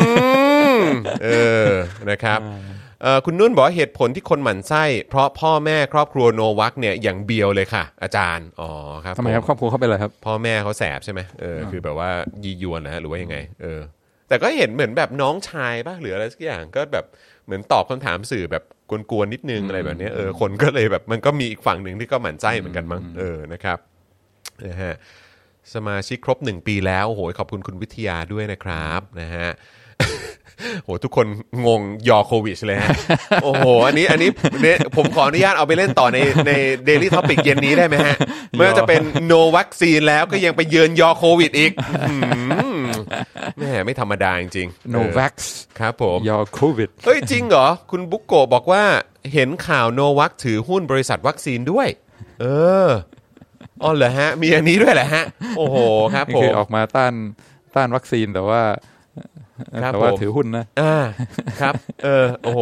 เอ้าผมก็นึกว่ามีมีเด็กเข้าจะมาจะจะมาเข้ารายการนะฮะไลอันไลอันมามาเจอคุณผู้ชมนิดนึงก็ได้นะ เพราะว่าเมื่อเมื่อเช้านี้ป้าป้าไม่ได้จัดรายการเช้าคุณผู้ชม คุณผู้ชมเรียกร้องไรอันอยู่นะไรอันมานี่ไหมลูก อ่า ไรอัน อ่านมาแล้ว อ่ากระทิงด้วยก็ได้นะ กระทิงด้วยก็ได้ เอออ่าแต่ว่าต้องมานั่งกับป๊าป๊า อ่ เออเออเออโอเคว้ายว้าย โอ้โห นี่วันนี้แทบจะใส่เสื้อคู่กันนะ ฮะ แต่ว่าพอดีสีผมจะเข้มกว่านิดนึงอ่าโอเคอ่าโอเคจะโชว์แค่นี้ใช่ไหม อ่าโอเคไม่เอาลูกไม่เอาไม่เอาไม่เอาเออเออไลฟ์อานไม่เอา เดี๋ยวทีวีพังเออมานี่มาไปะอ่าเดี๋ยวออกไปเล่นกับพี่ติงก่อนไป เหงื่อเหงื่อชุ่มๆแล้ว อ่ะบ๊ายบายคุณผู้ชมกับบ๊ายบายครับ บ๊ายบายครับ บายกล้องนี้บ๊ายบายกล้องนี้บ๊ายบายกล้องนี้บ๊ายบายบ๊ายบายกล้องนี้บ๊ายบายกล้องนี้ นี่กล้องนี้กล้องนี้ดูมือป้าป้าเนี่ยกล้องนี้ไงเออบ๊ายบาย นี่แหละ โอเค จะมีจะมีคนโอนก็ช็อตนี้แหละ ครับอ่ช่วยโอนช่วยโอนให้ให้ไรอันด้วยครับ เออนะฮะอ่ะไรอันเดี๋ยวเดี๋ยวอีกแป๊บหนึ่งป้าป้าจะปิดรายการแล้วลูกไป่ะ โอเค อ่ามีมีมีใครอยู่ป้าเลืองอยู่ใช่ไหมป้าเลืองหรือหรือหรือป้านุ้ยอ่าป้านุ้ยป้านุ้ยพาไรอันหน่อยอ่าโอเคไรอันบ๊ายบายคุณผู้ชมก่อนครับ บายบายครับ โอเคนะครับผมนะฮะ คุณนุ่นบอกว่าถือหุ้น 80%ของเออเออของบริษัทที่พัฒนาโควิดทรีทเมนต์โดยไม่ต้องฉีดวัคซีนค่ะ อ๋อโอเค คือคล้ายๆ เป็นแบบเหมือนยารักษา อ่ายากินแทนอ่า เออยาทานโควิดนะครับนะฮะเอ่ออาจารย์วินัยวางแผนมีลูกยังไงบ้าง ครับ จ่อไม่มีคนจ่อไม่นะฮะคุณเบียร์บอกให้จ่อไม่เลย เรื่องพวกนี้ต้องเขาเรียกว่าอย่าจิงส์อิดนะครับ อ่าก็คือ คือถ้าพูดเนี่ย ให้มาโดยธรรมชาติ บอะงทีไรอย่างเงี้ยใช่ใช่ไหมเออ ถ้า มาโดย เฉย ธร ๆ รมชาติ ไว้เนี่ยอาจจะ เออ มีโอกาส นะครับ เพราะฉะนั้นอ่าเราต้องเฉยๆไว้ก่อน ครับผม รู้รู้ตัวอีกทีก็ ครับ อุ้มมาละ เออใช่ ครับ มันมันก็มันก็มักจะเป็นอย่างนั้นแหละครับ มาแบบไม่รู้ตัว อ่า เออครับผมเวลาตั้งใจมันจะมายากครับคุณผู้ชมเออนะฮะไปกดดันมันจะมายากมันต้องชิวๆนะค ต้ รั อบ งถูกต้อง นะคุณวิทย์ดาเลียบอกว่าเอออาจารย์วิเอออาจารย์วินัยวันนี้หล่อเ โอ้โห ขอบคุณครับ ข ผ อบคุ ม ณครับอ่า นะฮะ ชมอะไรไม่ดีใจเท่าชมอย่างนี้ เอ้ยครับผมนะฮะคุณโลกันบอกว่าเอาเด็กมาล่อเอากดตุ่มโอนอืมครับผมเอาโอนเข้ามาครับนะฮะดีครับ ดีฮะศูนย์หกเก้าแปดเก้าเจ็ดห้าสามเก้าหรือสแกนเคอร์โคดเออแล้วก็คุณผู้ชมต้องเติมพลังเข้ามานะ เพราะว่าซีอของเราก็ดูอยู่ด้วยนะครับช่วยเติมพลังเข้ามาหน่อยเติมพลังเข้ามาหน่อยนะครับนะฮะเอ่อ เด็กมาล่อก็มาแล้ว เออ คุณนุ่นบอกว่าเตรียมสมัครเข้าด้อมลูกอาจารย์วินัยแล้วค่ะ โอ้ โอ้โห ย ขอบคุณครับ เออแบบนี้ก็ก็เหมือนเป็นการกดดันนะฮะ อย่าเพิ่งจิงส์นะฝรั่งเขาบอกว่า เออ จิ อง ย่า ส์ เพิ่งนะ J จิ้งส์ I N X เออ ถ้าพูดไว้ก่อนเนี่ยมันจะไม่มา นะครับ อ่าต้องเฉยๆไว้ ฮะส่วนคุณจูนบอกว่าไรอันก็ได้กินเอ่อก๋วยเตี๋ยวของป้าแขกเออ โอ้โห นะสงสัยสงสัยเดี๋ยวคงได้ไปชิม ต้องใส่ดูสองจออ เอยู่ อดูสองจออยู่ นะครับ ส่วนคุณเอ่อ THNZ บอกว่าส่วนตัวมองว่าโนวัคไม่ผิดที่จะไม่ฉีดวัคซีน แต่จะไปงองแงกับกฎการเข้าเมืองประเทศอื่นไม่ได้เอ่ออยู่ที่ดุลพินิษของตอมอค่ะเออครับผมก็อันนี้ก็เป็นอีกมุมหนึ่งที่น่าสนใจนะครับเอ่อคุณชิโน่บอกว่าดูไปดูมาอาจารย์วินัยคล้ายโยโควิชเหมือนกันนะครับ โอ้เหรอครับ โอ้โหครับผม นี่เอ่อแต่ต้องเชียร์ไปตีเทนนิสแล้วฮะ เออ นะครับ คุณจัสเตินบอกว่าอาจารย์วินัย vs อาจารย์วัฒนาสักวันไหมครับ ประเด็นอะไรก็ ได้ โอ้โห ครับผม เดี๋ยวให้อาจารย์วินัยนั่งแล้วมีพี่โรซี่ซีโอของเรา แล้วก็อาจารย์วัฒนาด้วย เลยไหม เออ นะฮะ ส่วนผมดำเนินรายการให้ ผมจะไม่เกี่ยวข้องกับหัวข้อ ครับผม ส่งพี่ชายไปครับ นะฮะ ส่งพี่ชายไป มันจะเหลืออะไรกับมา เออ นะครับ เออ นี่ตอนนี้มาแล้ว เออ อยากได้ผู้ชายหรือผู้หญิงคะ คุณผู้ชม เพิ่งบอกไปอย่ากด ดัน เออ อย่ากดดัน เออ ครับผม นะฮะ โอเคนะครับ แหม วันนี้กลายเป็นว่าที่เราคุยกันหลาย ๆ ครั้งเนี่ย คือบางทีเราคิดว่าเราจะได้เป็นข้อสรุปหรือบทสรุปที่มันแบบฟันธงอะไรแบบนี้แบบที่มันแบบเด็ดขาดหรืออะไรแบบเนี้ยแต่ว่ากลายเป็นแล้วแล้วเราคิดว่าแบบนั้นมันน่าจะดีกว่า แต่กลับกลายเป็นว่าพอเราคุยกันในวันนี้เนี่ย มันกลับกลายเป็นว่าทำให้เราได้เห็น ไม่แน่ใจ มุมมองที่หลากหลายมากยิ่งขึ้น แล้วด้วยความที่มันเป็นเรื่องของของที่อื่นนะเนอะเออของสังคมอื่นน่ะ อ่า เราก็เลย ถ เอ ออยออกมา ควรจะต้อง นิดนึง รอดูเหมือนกันว่า เออ แล้วคนในสังคมนั้นน่ะด้วยความที่โชคดีนะฮะเขาอยู่ในสังคมประชาธิปไตยไม่ได้เหมือนเราอะนะครับนะฮะเขายังจะได้มีโอกาสในการตัดสินใจแล้วก็ได้เลือกว่าเขาจะเขาจะเขาจะแสดงออกอย่างไรนะฮะกับกับเอ่อกับไอหนึ่งหนึ่งในเหตุการณ์ทางการเมืองที่เกิดขึ้ ขึ้ น น อ ด้ ย่าว ง ย เหตุ ที่ การ รั ณ์ ฐ นี้ บาลทำหรือเปล่า ใช่ใช่ใช่ใช่นะครับนะฮะก็ถือว่าเป็นความโชคดีของเขาที่เขามีประชาธิปไตยด้วยแหละ ถูกต้อง นะครับ ดีมาก นะฮะ เดี๋ยวเดี๋ยวอยากจะขอนิดนึงอ่า ได้ครับ เพราะว่าตั้งชื่อไว้ว่าเรื่องเรื่องมาตรฐานที่แตกต่างกัน อืมครับ เพราะ ผม ว่าที่จอห์นบอกว่าเอ่อสุดท้ายก็จะมี election day เอ่อเอ่อการตัดสินใจรัฐบาลจะเป็นสิ่งที่ประชาชนยอมรับหรือเปล่าเราก็ได้รู้กันเวลาเลือกตั้ง อันนี้ ครับ ดีมากก็สามารถ คือมี consequence ครับ ตัดสิ คน รับ ใจแล้วแล้ว ค ก็ รับมันย่อมมีผลเนาะ เจ้าของอำนาจที่แท้จริงก็จะมาบอกว่าคุณทำถูกหรือเปล่า อ่าใช่ครับ อันนี้ ผม ก็เป็นเป็น point ที่ดีมาก ครับ อ่าแต่อีก point หนึ่งที่อยากจะอยากจะสรุปก็คือว่าอ่ามันมีเรื่องมันมีเรื่องหลักการด้วย ครับ เรื่องประชาธิปไตยก็คือต้องมีความรับผิดชอบต่อต่อ voter ครับ แต่มันก็มีเรื่องหลักการด้วย เช่นเดียวกันคือว่าอ่า principle หลักพื้นฐานของอาของประเทศที่พัฒนาแล้วคือทุกคนเท่าเทียมกันภายใต้กฎหมาย อืมครับผม ซึ่ง ก็คือว่าต่อหน้ากฎหมายแล้วทุกคนเท่ากันหมด กฎหมายทรีทุกคนอย่างเสมอภาคไม่ว่าคุณจะเป็นใคร ครับ อ่าแล้วก็เวลากรณีที่มีอ่าพวกคนมีเส้นอะไรเงี้ยได้รับการทรีที่ดีกว่าคนทั่วไป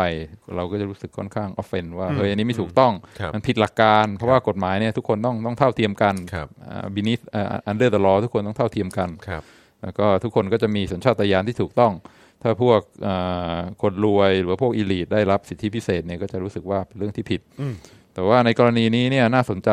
ว่าโนวัคนี่เป็นอีลีทเป็นคนที่เอ่อเป็นมีชื่อเสียง แล้วก็เอ่อเอ่อเป็นที่รู้จักอย่างกว้างขวาง แล้วก็ด้วยเหตุผลที่เขาเป็นนักกีฬาระดับโลก แล้วก็เป็นแชมป์ออสเตรเลียนโอเพนเนี่ยทำให้เขาภายใต้กฎหมายเนี่ยได้รับเอ่อเอ่อการการตัดสินที่ หนักกว่าคนทั่วไป อืม คือคนทั่วไปเนี่ยถ้าทำตามขั้นตอนทุกอย่าง ขอวีซ่าได้ ยื่นหลักฐานมี medical exemption เข้าประเทศอ่าก็จะไม่มาติดแล้วก็โดน cancel แล้วก็ deport ห้ามเข้าประเทศ 3 ปี อืมอืม สาเหตุที่โนวัคโดนเนี่ยเพราะว่าเขาเป็นบุคคลที่มีชื่อเสียง อืม เพราะฉะนั้นเขาได้รับการปฏิบัติจากกฎหมายที่ต่างจากคนทั่วไป เอ่ออ่ะเอ่ออันนี้คือคืออาจารย์วินัยคิดว่าคิดว่าเป็นเป็นเหตุผลนั้น ไม่ไม่เอ่อรู้รู้สึกว่าเอ่อถ้าวินยูชนมองก็ก็ก็อาจจะนาน่าจะเห็นด้วย หรือจอห์นไม่เห็นด้วยว่า ถ้าไม่ใช่โนวัคเป็นคนทั่วไปที่ไม่มีชื่อเสียง ก็คือ แล้ว ก็คือตอนตอนต้นที่ที่คุยกันอ่ะก็ก็รู้สึกว่าเออก็ก็อาจจะด้วยความที่เขาก็มีชื่อเสียงด้วย แล้วก็แบบว่าเออกำลังจะต้องเข้าไปอยู่ในพื้นที่หรือว่าอยู่ในแบบสถานที่ที่มันที่มันที่เขาเองก็เหมือนไปอยู่ตรงจุดศูนย์กลางอ่ะแล้วก็แล้วก็อาจจะมีผลในเรื่องอะไรต่างๆ แบบเกี่ยวกับความเสี่ยงเกี่ยวกับเรื่องของโรคการระบาดอะไรแบบนี้ด้วยหรือเปล่า อันนี้คือตอนต้นที่เราคุยกันในในช่วงต้นรายการนะครับ แต่พอมาตอนท้ายอ่ะที่ที่เราที่ที่เราคุยกันว่าอ๋อแล้วท้ายสุดการตัดสินอะไรต่างๆ หรือการออกคำสั่งอันนี้ออกมาเนี่ยมันก็เป็น exec- เอ่อ executive decision ของทางรัฐมนตรีเอ่อตมของเขานะครับ ซึ่งถ้าถามว่าถ้าถามว่าเอิ่ม คือผมก็ไม่รู้เหมือนกันว่าอันอันนี้จะตีความว่าเออแบบเขาเขาถูกปฏิบัติมากกว่าคนอื่นหรือเปล่า เพราะเพราะพอดีว่าไอ้อำนาจเนี้ยมันก็อยู่ในกฎหมายไงมันก็เป็นกฎหมายที่ที่มันมีมานานแล้วใช่ไหมมันไม่ได้เป็นกฎหมายพิเศษ อ่าใช่ใช่ มันไม่ได้เป็นกฎหมาย ใช่ ที่ถูกตั้ง ก็ ขึ้นมา มันไม่ได้เหมือนแบบม อ่าใช่ .44 หรือว่ามันไม่ได้เป็นแบบ ตามคันลองใช่ กฎหมายภายใต้พรกฉุกเฉินหรืออะไรก็ตาม ใช่ใช่ แต่ว่ามันก็ ใช่ เป็นกฎหมายที่ที่มันมีมาตั้งนานแล้วแล้วก็อยู่ที่ว่าคุณจะเลือกใช้อย่างไร ซึ่งถ้าคุณเลือกใช้แล้ว มันย่อมมี consequences ตามมานะ อืมโอเค ก็เพราะฉะนั้นอันนั้นก็จองก็เลยมองว่าเออแบบมันอาจจะมันอาจจะเป็นการปฏิบัติที่ที่ก็ก็ตามกฎหมายเหมือนกันหรือเปล่า ตามกฎหมายเหมือนกัน อืม ใช่ แต่ว่าก็ก็อาจจะถกเถียงได้ว่าเออแบบอ้าวแต่ทำไมคนอื่นไม่โดนแล้วโนวักด้วยความที่เป็นคนที่มีชื่อเสียงก็เลยโดนหรือเปล่า อืมใช่ไหมงั้นถ้าเท่าเทียมกันก็คือ ก็อ้าวเอามาดูพวกส่งวีซ่ามาทั้งหลาย ใคร medical extension เอ่อ exemption เข้ามาบ้าง แล้วก็รัฐมนตรี immigration ก็มาดูแล้วก็ cancel cancel cancel cancel อันนี้คือการท เข้าใจฮะ เท่าเทียมกันภายใต้กฎหมาย เข้าใจเข้าใจเข้าใจ แต่ว่าก็คือแบบมันก็มันก็คงไม่ได้เป็นทุกคนที่จะเข้ามาตีเทนนิส แล้วก็แบบว่า แล้วก็เป็นคนที่แบบแอนตี้แว็กซ์มาหรือเปล่า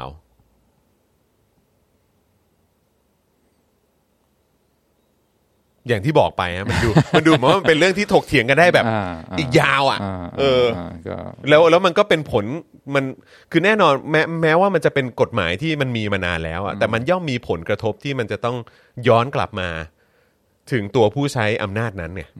เออ ซึ่งมันก็จะส่งผลตอนที่เลือกตั้งหรือเปล่า อันนั้นก็เป็นอีกอีกอันหนึ่งนั่นนั่นเลยเป็นเหตุที่ว่าเออคุณคุณมีอำนาจ คุณถืออำนาจนี้ไว้ได้ ในชั่วระยะเวลาหนึ่งก็คือแบบ 4 ปีหรืออะไรแบบเนี้ยเออแล้วก็ต้องมาวัดกันใหม่ว่า ผู้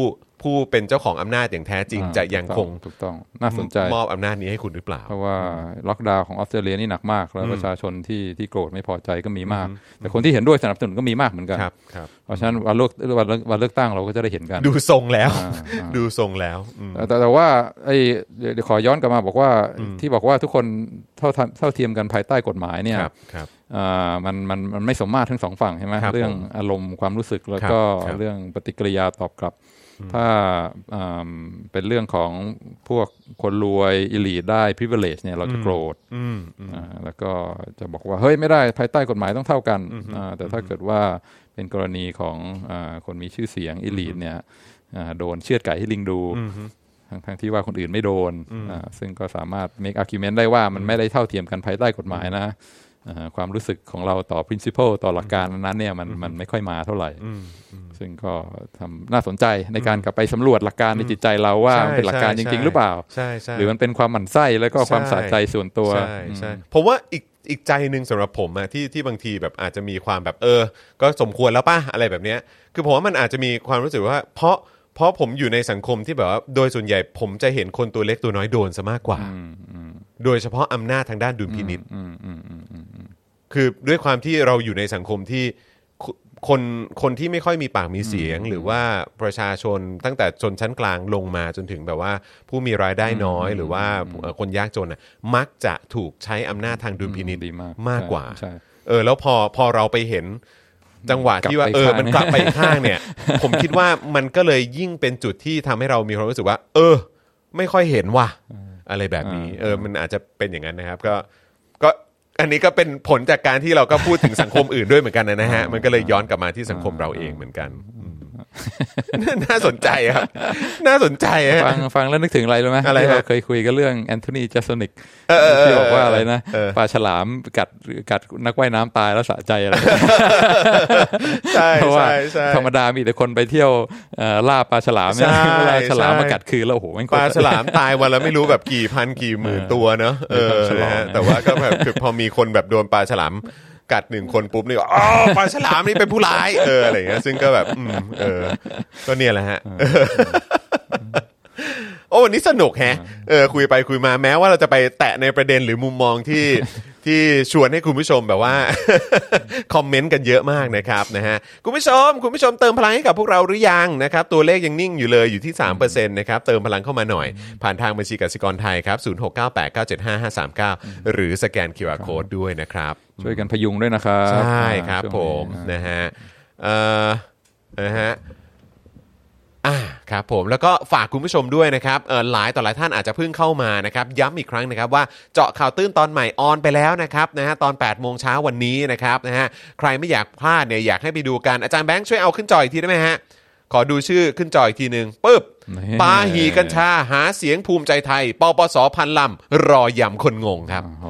นะฮะรอยำคนงงนี่คิดว่าน่าจะรอยำคนที่ยังสับสนอยู่ฮะว่าสรุปว่าปลูกกัญชานี่ปลูกได้ หรือไม่ได้นะ ฮะเพราะว่าทางภูมิใจไทยเขาออกมาบอกเอ้ยโอ้โหถ้าเกิดปลูกแล้วโดนจับเนี่ยเดี๋ยวผมเป็นทนายให้ เออ ปปส นะครับ บอกว่าปลูกสีจะไปจับแน่ เออ นะครับ แล้วก็ล่าสุดอนุทินก็เบรกไว้ก่อน สรุปว่ายังไงกันแน่วันเนี้ย เออ นะครับ นะ ยังไงก็ไปฝากติดตามกันด้วยละกันนะครับ ตอนนี้นะก็แซบเช่นเคยนะครับ แล้วก็ฝากติดตามกันด้วยนะครับ เย็นนี้นะครับ เย็นนี้เราก็จะได้เจอกันนะครับ ตอน5โมงเย็นนะครับ ก็ย้ำอีกครั้งขออภัยคนที่รอ Morning Show นะครับ เดี๋ยววันจันทร์กลับมา เออ นะครับ เดี๋ยววันจันทร์กลับมาแล้วจะมาให้แบบว่า เอ่อต่อเนื่องกันด้วยนะครับ เออ นะฮะ เอ่อแล้วก็เอิ่มเดี๋ยวต้องอัปเดตอีกอย่างหนึ่งว่าเดี๋ยวเดือนหน้าเป็นต้นไปเนี่ยเดือนเอ่อกุมภาพันธ์นะครับนะฮะไม่ว่าจะเป็นรายการ Exclusive กับอาจารย์วินัย แล้วก็วาสนาอารวาสเนี่ยเราจะโยกเอ่อเราจะโยกจากวันศุกร์เนี่ยมาเป็นวันจันทร์แทน อ่า นะครับเพราะฉะนั้นตั้งแต่เดือนหน้าเป็นต้นไป อยากเจออาจารย์วินัย อยากเจออาจารย์วัฒนาเนี่ยนะครับมารอเจอกันได้ตั้งแต่วันจันทร์เลยนะครับแล้วก็สำหรับวันศุกร์นะฮะที่เอ่อเอ่อที่มีการโยกย้ายไปแล้ว สล็อตว่างขึ้น ผมก็จะสลับมาเป็นมอร์นิ่งโชว์ในวัน อ่า ในวันศุกร์นะ ดีมาก เออ ดีมาก นะครับ ดีมาก ส่วนเช้าวันจันทร์นะครับส่วนเช้าวันจันทร์ก็จะเป็นอาจารย์วินัยกับอาจารย์วัฒนานะครับ ดี นะ ครั ฮะ บ ดีครับอ่าถ้าไลฟ์ไม่ชนกันเนี่ยจะได้ไม่ต้อง multi screen ถูกต้องนะครับอ่าหลายคนก็บอกว่าดูจบไปแล้วนะครับ ดู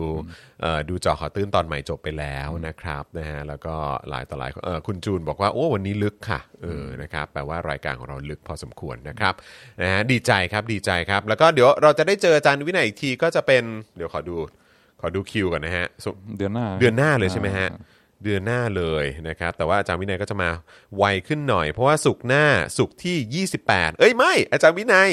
อาจารย์วินัยน่าจะยังเจอกันในในเดือนนี้อยู่สิ เหรอครับ เพราะอะไรรู้ไหมฮะ เพราะ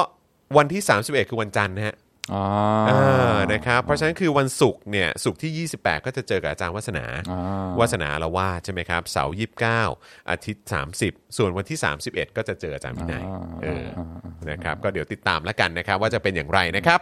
นะฮะเอิ่มตำนานชีสเค้กอาจารย์วินัยอาจารย์วัฒนายังตราตรึงใจตำนานชีสเค้กเหรอฮะ อ๋อตอนตอนนั้นใช่ตอนอยู่อเมริกา แล้วก็นายอีเลเว่น อ๋อ แล้วก็อะไรนะ แล้วก็เอ่ออเมริกาจะบุกอ่าอัฟกานิสถาน ครับผม ยังไงก็บอก เฮ้ย เป็น most powerful military in the world เออ เพราะฉะนั้นปีเนี้ยบินลาเดนจับได้อยู่แล้ว เออ อ่า ครับ อาจาย์วัฒนาบอกว่าไม่ได้หรอก เออ เออดูเวียดนามเลยอ่าสู้เวียดนามไม่ได้เลย เออ ว่าจับบินลาเดนปีนี้ไม่ได้อ่างั้นเดิมพันไหม โอ้โห ถ้าภายในปีนี้ยังจับไม่ได้เนี่ย ครับ ใครแพ้ต้องไปเลี้ยงชีสเค้กแฟคทอรี่ โอ้ครับผม แพ้ไม่เป็นท่า เรียบร้อย เรียบร้อย ฮะเรียบร้อยครับผม เราฟันธงด้วยความมั่นใจว่า ครับ จับได้ ผม อยู่แล้ว เรียบร้อยฮะ เออ เออครับผมนะฮะอ้าวคุณสุพันธ์นีแฟรงค์นะครับเป็น new member ของเราด้วยนะครับ ขอบพระคุณ ยินดี คุณสุพันธ์นี ต้อนรับ ด้วยนะครับ ครับ คุณสุพันธ์นีเนี่ย ต้อนรั เราหลังไมค์กันเป็นประจำนะครับ ขอบพระคุณมาก ๆ เลยนะครับนะฮะแล้วก็เอิ่มคุณวรวุฒิก็บอกว่าโอนให้กำลังใจด้วยนะครับ ขอบพระคุณมาก ๆ เลยนะครับเอออยากให้คุณนุ่นบอกว่าอยากให้พี่จอนพาคุณแม่มานั่งคุยด้วยค่ะอ๋ออ อ่า เออ ก็คุณแม่นี่เป็นหนึ่งคนที่ยังไม่ได้มานั่งนั่งคุยกันแบบจริง ๆ จังๆนะครับนะฮะคุณแม่เคยมา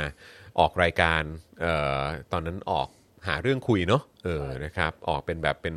เป็นช่วงพิเศษ อ่า เออนะมาแบบว่าพอดีเอ่อคุณแม่เข้ามาเสริมไง อ่าอ่า เสริมข้อมูลเกี่ยวเรื่องของการเลือกตั้งของไทย ว่าไทยเรานี่เป็นประเทศแรกในเซาท์อีสเอเชียปะเออที่ได้ที่มีการเลือกตั้งเนอะ ฮะ เออครับผมซึ่งก็เป็นข้อมูลจากอาจารย์จันนิสฮะเออครับผมรู้คือรู้ดีกว่าคน ไทยเออครับ ผ ผม มมาประโยคเดียวขึ้นพันหัวเลยครับ ใช่ มาประโยคเดียวนี่คือแบบ โอ้โหเขาแชร์กันกระหน่ำทั่วโซเชียลเลยฮะ เออนะครับ โอ้โห นะฮะ ประเทศแรกในเอเชียตะวันออกเฉียงใต้ ครับผมนะฮะขอบคุณคุณแม่ด้วยนะครับนะฮะส่วนคุณปุ้ยบอกว่าโอนแล้วนะเออโอนแล้วนะคะ ดูเจอขอตื้นแล้วด้วยค่ะ โอ้ยขอบคุณมากเลยนะครับ ขอบคุณครับ คุณอรันบอกว่าอยากฟังอาจารย์จานิสเหมือนกันนะครับนะฮะส่วนคุณคอร่านะครับบอกว่าเพิ่งจะมาค่ะ สวัสดีคุณจรอาจารย์วินัยแล้วก็อาจารย์แบงค์ด้วยนะครับยังไงฝากคุณผู้ชมที่เพิ่งเข้ามานะครับนะฮะเอ่อฝากคุณผู้ชมที่เพิ่งเข้ามาก็เอ่ออยากให้ติดตามเทปนี้เอ่อหลังจากจบเทปนี้เนี่ยเอ่อถ้าว่างเนี่ยอยากให้ดูย้อนหลัง เพราะว่าเราคุยกันสนุกมาก แล้วก็แถมมีคอมเมนต์ของคุณผู้ชมที่สนุกมากๆด้วย อาจจะเปิดดูไลฟ์คอมเมนต์ย้อนหลังกันได้ด้วยเหมือนกันนะครับสนุกสนานครับเข้มข้นมากๆเลยนะครับนะฮะอ่ะวันนี้เราอยู่ด้วยกันมาเกือบ 2 ชั่วโมงฮะ โอ้โห อาจารย์วินัย 1 ชั่วโมง 42 นาทีแล้ว โอ้โห นะครับนะเกือบจะ 1 ชั่วโมง 45 นาทีเกือบ 2 ชั่วโมงนะครับนะฮะก็คุยกันสนุกมากๆ ขอบพระคุณคุณผู้ชมด้วยนะครับที่เอ่อร่วมพูดคุยกับเรานะครับแล้วก็แสดงความเห็นกันมาตั้งแต่ต้นรายการนะครับจนมาถึงท้ายรายการด้วยนะครับกราบขอบพระคุณมากๆเลยนะครับ เดี๋ยวเย็นนี้5โมงเย็นย้ำอีกครั้งเจอผม เจอคุณปาล์มเจอพี่โรซี่และอาจารย์แบงค์เช่นเคยนะ โอ้ ครับ โห นะฮะ ฟูลทีมนะฮะ ฟูลทีมฟูลทีมนะครับนะเดี๋ยวเจอกันได้นะครับ วันนี้หมดเวลาแล้วเจอกับอาจารย์วินัยอีกทีก็เดือนหน้าเลยนะครับนะฮะก็ยังไงแฟนๆของอาจารย์วินัยก็อดใจรอนิดนึงละกันวีคหน้าก็จะเป็นคิวของวาสนาอารวาสครับนะส่วนวันนี้ขอบคุณอาจารย์วินัยมากเลยนะครับ ครับ ที่มาร่วมพูดคุยกันนะครับ ครับ นะฮะแล้วก็ขอบคุณเอ่อขอบคุณคุณผู้ชมอีกครั้งนะครับที่มาติดตามพวกเราตั้งแต่เอ่อต้นรายการเลยนะครับวันนี้หมดเวลาแล้วนะครับผมจอห์นวินยูนะครับนะฮะจอห์นคิปินทัชนะครับอาจารย์วินัยชีสเค้กนะฮะ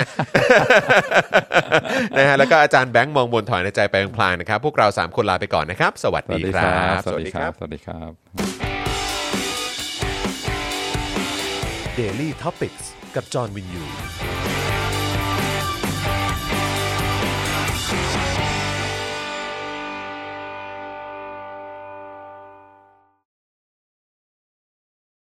คุณผู้ชมที่อยากจะสนับสนุนเราผ่านทาง YouTube Membership นะครับ ง่ายนิดเดียวครับ แค่กดปุ่มจอยที่อยู่ข้างปุ่ม subscribe ใน YouTube Channel ของเรานะครับ เมื่อกดปุ่มจอยแล้วก็เลือกได้เลยนะครับว่าอยากจะสนับสนุนเราในแพ็กเกจไหน